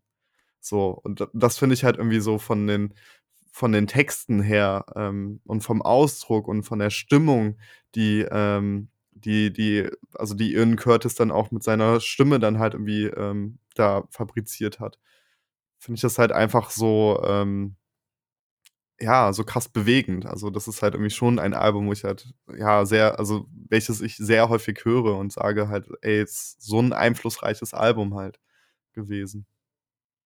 Ja, wobei irgendwie, also sind, sind, also wenn du deine Top 3 Songs von Joy Division überhaupt äh, benennen müsstest, wären die auch auf dem Album? Oder sind die auch auf dem Album? Ähm, ich höre jetzt mal direkt, also so. ja, eigentlich schon. Ja. Okay. Also ich würde, ja, also ähm, gerade so der Einstieg äh, von, äh, von Unknown Pleasure würde ich halt schon sagen, dass es halt irgendwie einer der besten Einstiege ist. Also Disorder ist halt auf jeden Fall ähm, einer meiner Lieblingssongs von denen. Ähm, welches ist dann noch irgendwie? Ähm, She Lost Control. Hammer-Lied, ne? Und dann kommt natürlich der Klassiker, der später dann irgendwie äh, posthum, glaube ich, noch. Nee, ich weiß doch, ist gar nicht posthum erschienen, aber ähm, also Shadowplay auch ein super Song. Ähm, aber Love Will Tear Us Apart, ne? Also natürlich ist es halt ein großartiger Song. Aber doch. Also ich würde Disorder auf jeden Fall auf Platz einstellen. So, okay, krass. Ähm, ja. ja. Interessant auf jeden Fall, super spannend. Weil mein Favorite Song ist nämlich nicht auf dem Album. Äh, es müsste, also müsste eigentlich nicht auf dem Album sein, Atmosphere. Ja, Atmosphere müsste auf Closer sein. Ja, ja. Beziehungsweise, ich glaube, es wurde dann irgendwie posthum 1980 oder so nochmal irgendwie anders released, aber da wurde ja dann viel irgendwie nochmal schnell rausgehauen. Mhm. So, das ist so mein Favorite äh, Joy Division Song. Was gibt's noch für relevante Vertreter im, im, im Post-Punk-Bereich? Hast du da noch irgendwie ein, zwei, die man auf jeden Fall mal gehört haben muss? Ja, also da wird's halt so ein bisschen schwierig, ne? Also die, so Joy Division hat halt damit eine Welle losgetreten und eine Welle so von, ähm, man muss nicht mehr nur Punkrock machen, sondern man kann jetzt auch anfangen, ähm, wieder mehr zu experimentieren. Und das ist dann auch in verschiedenen Richtungen halt nochmal gegangen. Ähm, du hast dann gerade in diesem New Wave-Bereich dann halt auch nochmal ähm, eine Band, äh, die sich halt krass hervorgetan hat. Ähm, ne, also dann so später dann nach Ian Curtis äh, Tod, also er hat ja Suizid begangen, hattest du dann äh, New Order als Nachfolgerband äh, von Joy Division, aber halt auch sowas wie Deep Pitch Mode, ne? Also die halt auch ähm, da halt sehr starken Einfluss hatten. Dann hast du auch in diesem Gothic-Bereich hast du dann auch Bands wie ähm, Bauhaus, ähm, die da sehr wichtig waren, also im, im, in der Post-Punk-Schiene.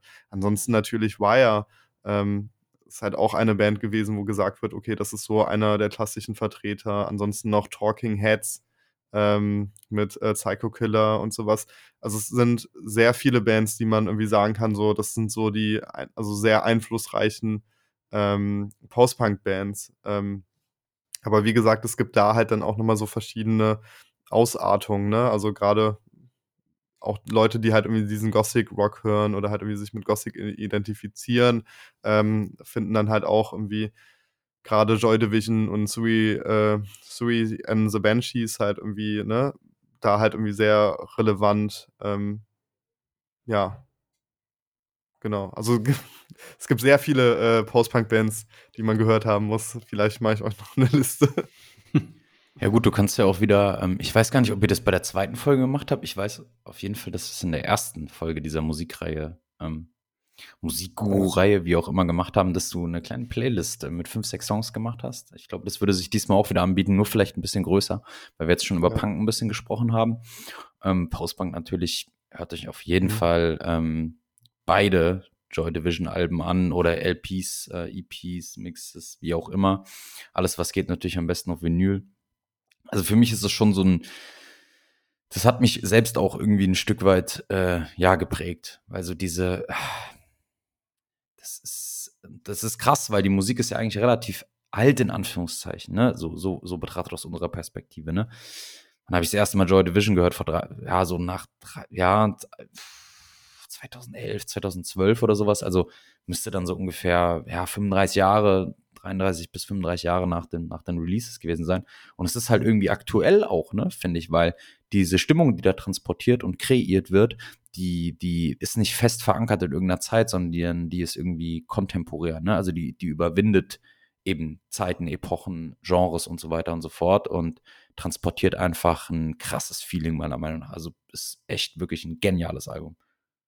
So, ich finde also ich finde es eigentlich ganz äh, spannend, dass du das halt auch sagst, dass es halt irgendwie so ein bisschen zeitlos ist. Ähm, ich weiß nicht, ob das so in den 90er Jahren auch noch so krass gehört worden ist, also gerade in so einem kommerziellen Bereich. Aber ähm, was ich halt irgendwie durchaus sehe, ist halt, es gibt Parallelen, ne? Und es gibt auch gerade diesen Retro-Hype. Also sehr viele Bands orientieren sich wieder an Musik von damals. Es gab ja 2016, 2017 diesen Post-Punk-Revival mit Idols, Shame ähm, und äh, Fontaine's DC vom ersten Album Ja. zumindest, ne? Also es gab dann auf einmal so eine Welle von neuen Post-Punk-Bands und jetzt irgendwie mit der äh, neuen, neuen deutschen Welle, also ich lehne den Begriff halt ab, aber man muss das halt erwähnen, ähm, sieht man halt auf jeden Fall, dass halt äh, Bands sich halt irgendwie schon an alte Sachen orientieren. Und auch nochmal das Buch, was ich halt heute vorgestellt habe von Mark Fischer, er geht halt auch darauf ein, dass halt irgendwie sehr vieles halt einfach nur mal wiederholt wird. Also du hörst halt irgendwie heute Bands, wo man halt nicht sicher ist, ey, ist das jetzt eine Band aus den 80ern oder machen die jetzt heute noch Musik? Ne? Also sind das junge Leute oder nicht junge Leute? Ja. Und ähm, wenn man sich jetzt irgendwie die Verhältnisse halt auch anschaut, in denen jetzt zum Beispiel Joy Division gelebt haben, ne? Also ich weiß jetzt nicht, wie die Sex Pistols gelebt haben, bevor die berühmt waren, also berühmt waren, aber es, wie gesagt, also die Leute, die das gehört haben, kamen eher so aus dem Akademiker-Umfeld äh, oder halt einem gut bürgerlichen Umfeld. Bei Joy Division äh, Manchester, es waren halt Arbeiterkinder, so, ne? Und es waren dann halt auch Arbeiter. Äh, Ian Curtis hat sehr früh geheiratet, kam damit irgendwie auch nicht zurecht. Ähm, und das Leben war halt in der Zeit beschissen, so Arbeiterstadt Manchester. So, ne? Man hat Margaret Thatcher gehabt, die halt wirklich die Streikbewegung komplett ausge also ausbluten lassen hat, ne? Also die Leute hatten halt einfach kein Geld.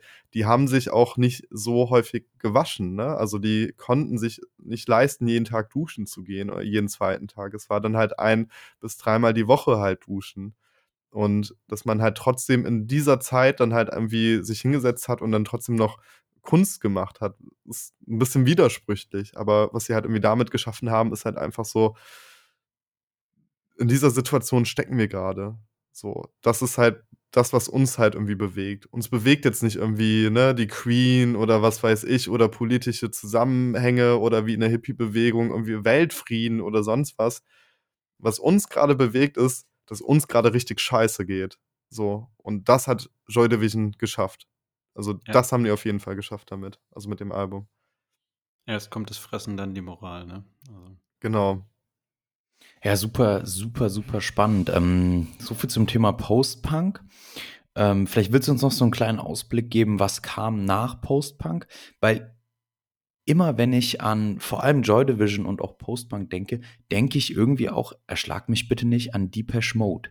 Gar nicht, weil es Post-Punk ist, sondern weil dieser ja, Synth-Rock, Synthie-Pop schon auch irgendwie für mich, schon, also nimm mal einen Depeche Mode-Song, hör ihn dir an und hör danach Joy, Joy Division Song. So, da einige Ähnlichkeiten sind schon zu erkennen. Das war ja dann auch so Anfang der 80er. Vielleicht willst du für uns das für, für uns nochmal so ein bisschen zeitlich einordnen. Post-Punk Beginn, Mitte, Ende 70er, bis, bis wann so Relevanz? Also bis wann ist halt schwierig zu sagen. Mhm. Ähm, Unknown Pleasure müsste 78, nee, 79 rausgekommen sein. 79. Müsste 79 rausgekommen sein. Ähm, da würde ich halt auf jeden Fall sagen, das ist Beginn. Ähm, Ende bis heute. Ne? Also es, es gibt immer noch Bands, die unter Post-Punk Musik machen. Zwar nicht alle so düster wie Joy Division, ne? Also man sieht zum Beispiel Idols, wo es auch eine starke Kritik halt irgendwie gibt ähm, an der Band. Ähm, und halt sehr viele Abspaltungen, ne? Also man kann Post-Punk ungefähr so wie Indie halt irgendwie äh, bezeichnen. Also irgendwie ist alles irgendwie Post-Punk. So alles, was nach Punk gekommen ist. Das sagt auch der Begriff aus. Post-Punk. Irgendwie von Punk beeinflusst, aber nicht mehr richtig Punk. So. Ähm, deswegen gibt's dann auch so viel, viele äh, Subgenres davon auch nochmal, ne? Und gerade auch Deep Mode, ich würde dich da jetzt nicht entschlagen, wenn, also erschlagen, wenn du jetzt sagst, boah, das klingt für mich nach Post-Punk, weil sie sind halt davon irgendwie klar beeinflusst. Und gerade diese Synth-Klänge, beziehungsweise Post-Punk hat ja auch nochmal ähm, geschafft, halt zu, also diese Punk-Rock-Schiene halt zu öffnen, zu sagen, so, ey, wir müssen uns jetzt nicht nur darauf festlegen, auf diese drei Akkorde und dieses schnelle Tempo oder sonst was. Wir wollen jetzt ein bisschen rumexperimentieren und äh, dann halt auch mit ungewöhnlicheren ähm, Instrumenten, wie zum Beispiel Synthesizern, ähm, was dann zum Beispiel auch Secure gemacht haben, ähm, dann halt irgendwie Depeche Mode, äh, New Order, dann halt irgendwann später in dieser Extreme halt gegangen ist, ne? Also wie bei Blue Monday beispielsweise. Ähm, genau, also das ist halt auch alles, ja, Post-Punk. Gothic Rock auch, ne? Also alles, was irgendwie so als Gothic ist, ne? Bezeichnet worden ist, äh, bevor es halt irgendwie ähm, ja, so stark ausgeprägt war, ne? Also da muss man ja irgendwie auch schauen, ne? Also vom Kleidungsstil, New Romantic ist halt irgendwie da halt eine ganz wichtige Sache. Dann hast du halt Bands wie Bauhaus, in Deutschland einstürzende Neubau, äh, einstürzende Neubauten aus Berlin. Ähm, äh, dann hast du noch äh, in, in Düsseldorf halt, beziehungsweise kam eigentlich aus Wuppertal, aber waren halt ein Ratinger Hofband, äh, DAF, also Deutsch-Amerikanische Freundschaft. Ähm, Rest in Peace übrigens äh, an, ja, Gabi, so der halt irgendwie äh, vor drei Jahren äh, gestorben ist. Ich glaube sogar jetzt wirklich genau vor drei Jahren.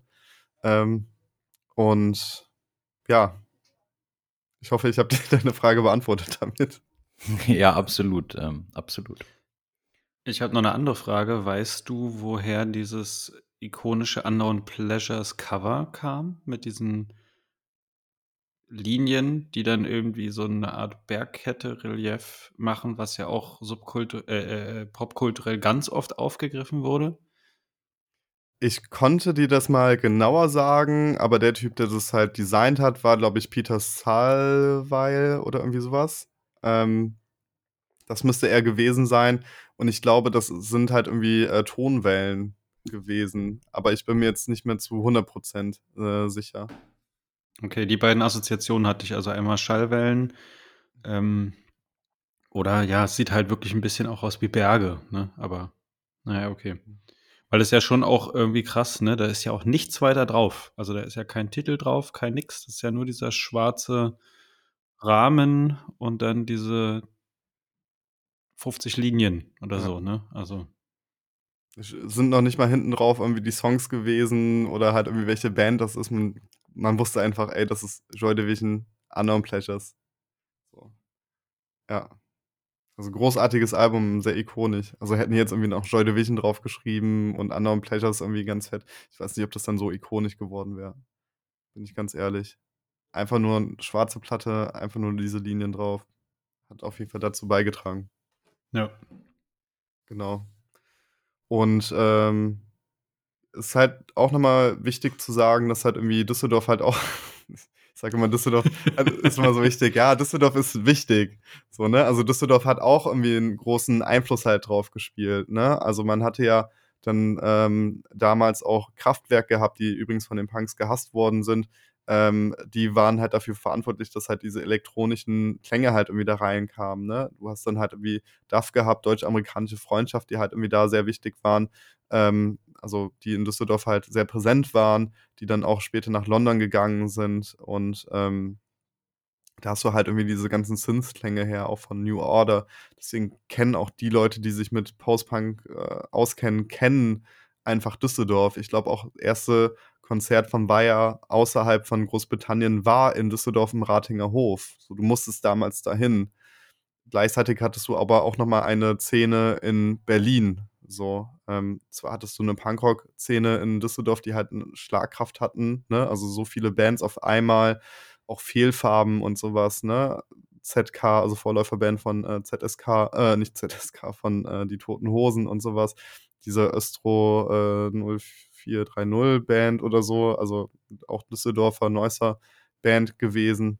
Und in äh, Berlin hattest du dann halt eher dieses äh, Kunstding halt auch, ne? Also einstürzende Neubauten. Dann hast du auch Leute gehabt, die damals gewohnt, dort gewohnt haben, wie, ich glaube, Iggy Pop hat damals da gewohnt, David Bowie hat da gewohnt, äh, Nick Cave hat da gewohnt.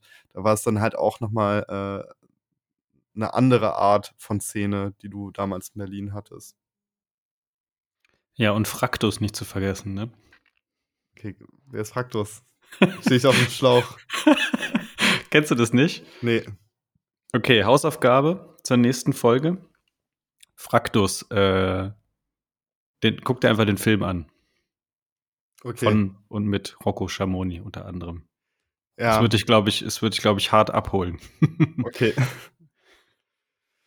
Ja, also da sieht man dann, also ich glaube, ich habe, ich hoffe, das war ganz klar so, ne? Also diese Entwicklung von Post-Punk, äh, also von Punk zu Punkrock, ne? Also das jetzt einfach mal so, ich weiß nicht, ob ich nochmal auf die, ähm, auf die generellen Sachen in Deutschland anspielen soll, aber, ne, also man hat damals halt dieses No Future Ding gehabt, gecastete Bands wie Sex Pistols, ähm, auch sehr kommerziell erfolgreiche Bands, äh, The Clash, ne? Also die ja halt auch, also Clash höre ich halt auch, ne? Machen halt gute Musik, Should I Stay or Should I Go? Super Song, so. Ähm, dann halt aber dieses No Future Ding, wo die halt nicht gerecht wurden, also was ja niemand halt irgendwie gerecht wurde und dann halt einfach Joy Division dann halt einfach komplett mit diesem Ausdruck davon und ähm, halt auch diese Tendenz zu diesem Düsteren können uns natürlich auch dann irgendwie heute anschauen, ne? Also du hast dann zum Beispiel äh, Idols 2017, die halt irgendwie ähm, auch ein großartiges Album halt äh, gemacht haben. Joy an Act of Resistance beispielsweise, ein Hammer-Album oder halt auch die Lieder, die da drauf waren, haben sich irgendwie kritisch mit ihrer Männlichkeit auseinandergesetzt. Und dann kommt auf einmal Seaford Mods und sagt so, ja, aber ihr seid halt alles Akademiker, so, ne? Also ihr wart halt alle an der Uni so und äh, fucken sich halt darüber ab. Also es, es schließt sich halt auch irgendwie immer äh, alles. Und ähm, trotzdem sehr cool, immer auch jüngere Bands zu sehen, wie Squid oder Shame, ähm, die man halt irgendwie sieht, krass, Alter, die sind halt davon immer noch beeinflusst.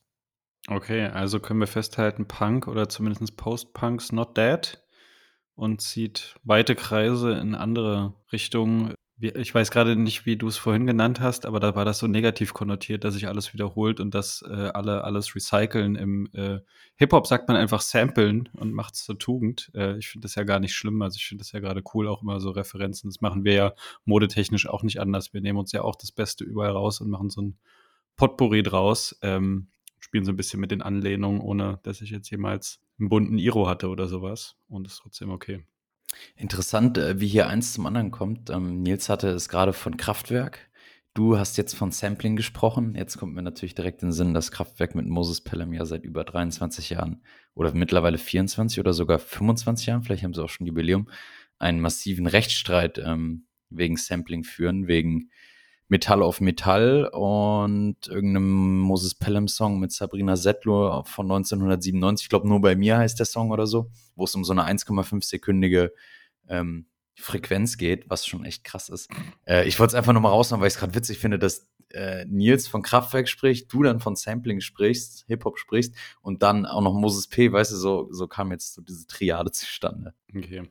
Ich habe auch noch eine schöne angelesene Anekdote und zwar war der ehemalige Manager oder Entdecker oder sowas, äh, ja, nee, doch Manager von den Sex Pistols, Malcolm McLaren, mit Vivian Westwood zusammen.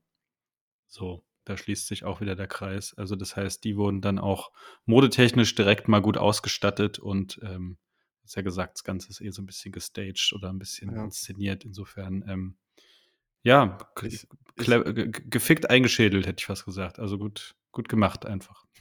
Ich, ich hätte jetzt, glaube ich, noch eine Anekdote, die, glaube ich, für Leute in Deutschland wichtig sein könnte. Ich, ich erwähne immer Düsseldorf und sage immer, wie wichtig Düsseldorf ist. Und Düsseldorf war halt auch wichtig und ist halt auch wichtig äh, gewesen, was halt Musik halt angeht, äh, muss man auf jeden Fall sagen. Aber wenn man sich jetzt zum Beispiel Gothic anschaut, ähm, ne, also was ja auch aus diesem Post-Punk halt irgendwie rausgekommen ist. Also gerade Bauhaus, äh, hört euch mal in, in The Flatfield halt an, großartiges Album. Das ist eine Kölnerin, die dafür sehr äh, stark verantwortlich war, wo man halt sagen kann, das ist halt so das Pre-Gothic Girl überhaupt. Und das war äh, Nico von The Velvet Underground. Das war damals ein Model, äh, die von äh, Andy Warhol entdeckt worden ist und der gesagt hat, boah, ich muss dich jetzt irgendwie mit dieser Band zusammenknüpfen und werd da mal Sängerin. Dann hat die mit The Velvet Underground damals äh, Musik gemacht und später hat die eine Solo-Karriere gemacht. Äh, wo die sich halt auch darüber abgefuckt hat, dass sie immer nur als schönes blonde Mädchen halt irgendwie wahrgenommen äh, wurde, hat sich auch die Haare gefärbt und die hat danach ein Soloalbum rausgebracht, wo man halt einfach so diese Gothic-Einflüsse halt sieht, wo man halt irgendwie auch sagt, okay, das geht schon in so eine ikonische Richtung, wie zum Beispiel Ian Curtis äh, Gesang oder vielleicht ist auch Ian Curtis davon inspiriert ähm, gewesen. Und jetzt die lustige äh, Geschichte dazu. Äh, Nico kommt aus Köln und die Eltern oder die Familie schämt sich richtig hart für sie, weil sie halt so krass Drogen genommen hat. Und die Familie ist in Köln sehr, sehr bekannt. Ja, die Familie ist sehr bekannt, weil äh, es eine Brauhausfamilie ist. Wenn ihr mal in Köln seid, äh, geht mal ins Pefken rein. Äh, Pefken Brauhaus, äh, die sind nämlich mit Nico verwandt. Der Vater von Nico hat, oder der Großvater hat das Pefken ähm, gegründet, also diese, äh, das Brauhaus. Und äh, ich trinke kein Köln, aber Kölner haben mir gesagt, das ist ein sehr gutes Bier, da geht man sehr gerne hin. Und ähm, man findet auch wirklich die Zusammenhänge zwischen Nico und Pevkin, aber wenn man die Familie darauf anspricht, ein, bloß nicht machen. Die sind richtig abgefuckt darüber. okay. Ja. Ja, vielen lieben Dank für diesen wilden Ritt. Ähm, ich weiß noch, beim letzten Mal haben wir noch Ausflüge irgendwie, äh, ich glaube, in die Karibik oder sowas gemacht. Heute haben wir es sehr auf den ähm, ja, nordamerikanischen und ich sag mal englischen Bereich. Ähm, trotzdem viele Ausflüge nach hier und da, wieder sehr viel gelernt. Ähm, immer wieder gut, auch mal einen Experten hier im Podcast zu haben. Nee, Quatsch. Äh, hat Spaß gemacht. Ähm, Amon, hast du noch, hast du noch lustige Fragen oder äh, andere salbungsvolle Danksagungen an Nils? Ansonsten würde ich einen Haken dran machen. Keine weiteren Fragen. Was soll ich dazu jetzt noch sagen? ich erzeuge. Also Nils, vielen Dank. Nix zu danken. Ich könnte jetzt noch Stunden weiter erzählen, aber nach einer Stunde 38 Minuten denke ich mir irgendwann, pff. Genau, das machen wir im Premium-Teil auf Amazon Music. Patreon, ähm. ne? Ihr wollt doch jetzt irgendwie diese Special-Folgen raushauen, wo man Geld bezahlen muss. genau, damit wir uns endlich mal äh, neue Docs leisten können und Amon sich die nicht immer äh, mit in Scheiße treten irgendwie von so einem Sugar Daddy, von einer Sugar Mami bezahlen lassen. Ja. Okay, ähm, ich mache mir jetzt ein lauwarmes Sternburg auf und kraul meinen Chihuahua. In diesem Sinne, gehabt euch wohl, Männers, bleibt uns gewogen, lasst eine Bewertung auf Spotify oder auch auf Apple Podcasts da. Kommt mal im Discord vorbei, da gibt es für jeden was. Äh, wir haben da übrigens auch eine große Playlist, kann man auch sich musikalisch verwirklichen oder also zumindest Sachen draufschmeißen. Bleibt gesund, geht zum Fußball, genießt das gute Wetter, cremt euch die Gesichter ein und bis zur nächsten Therapiestunde für Kaufsüchtige.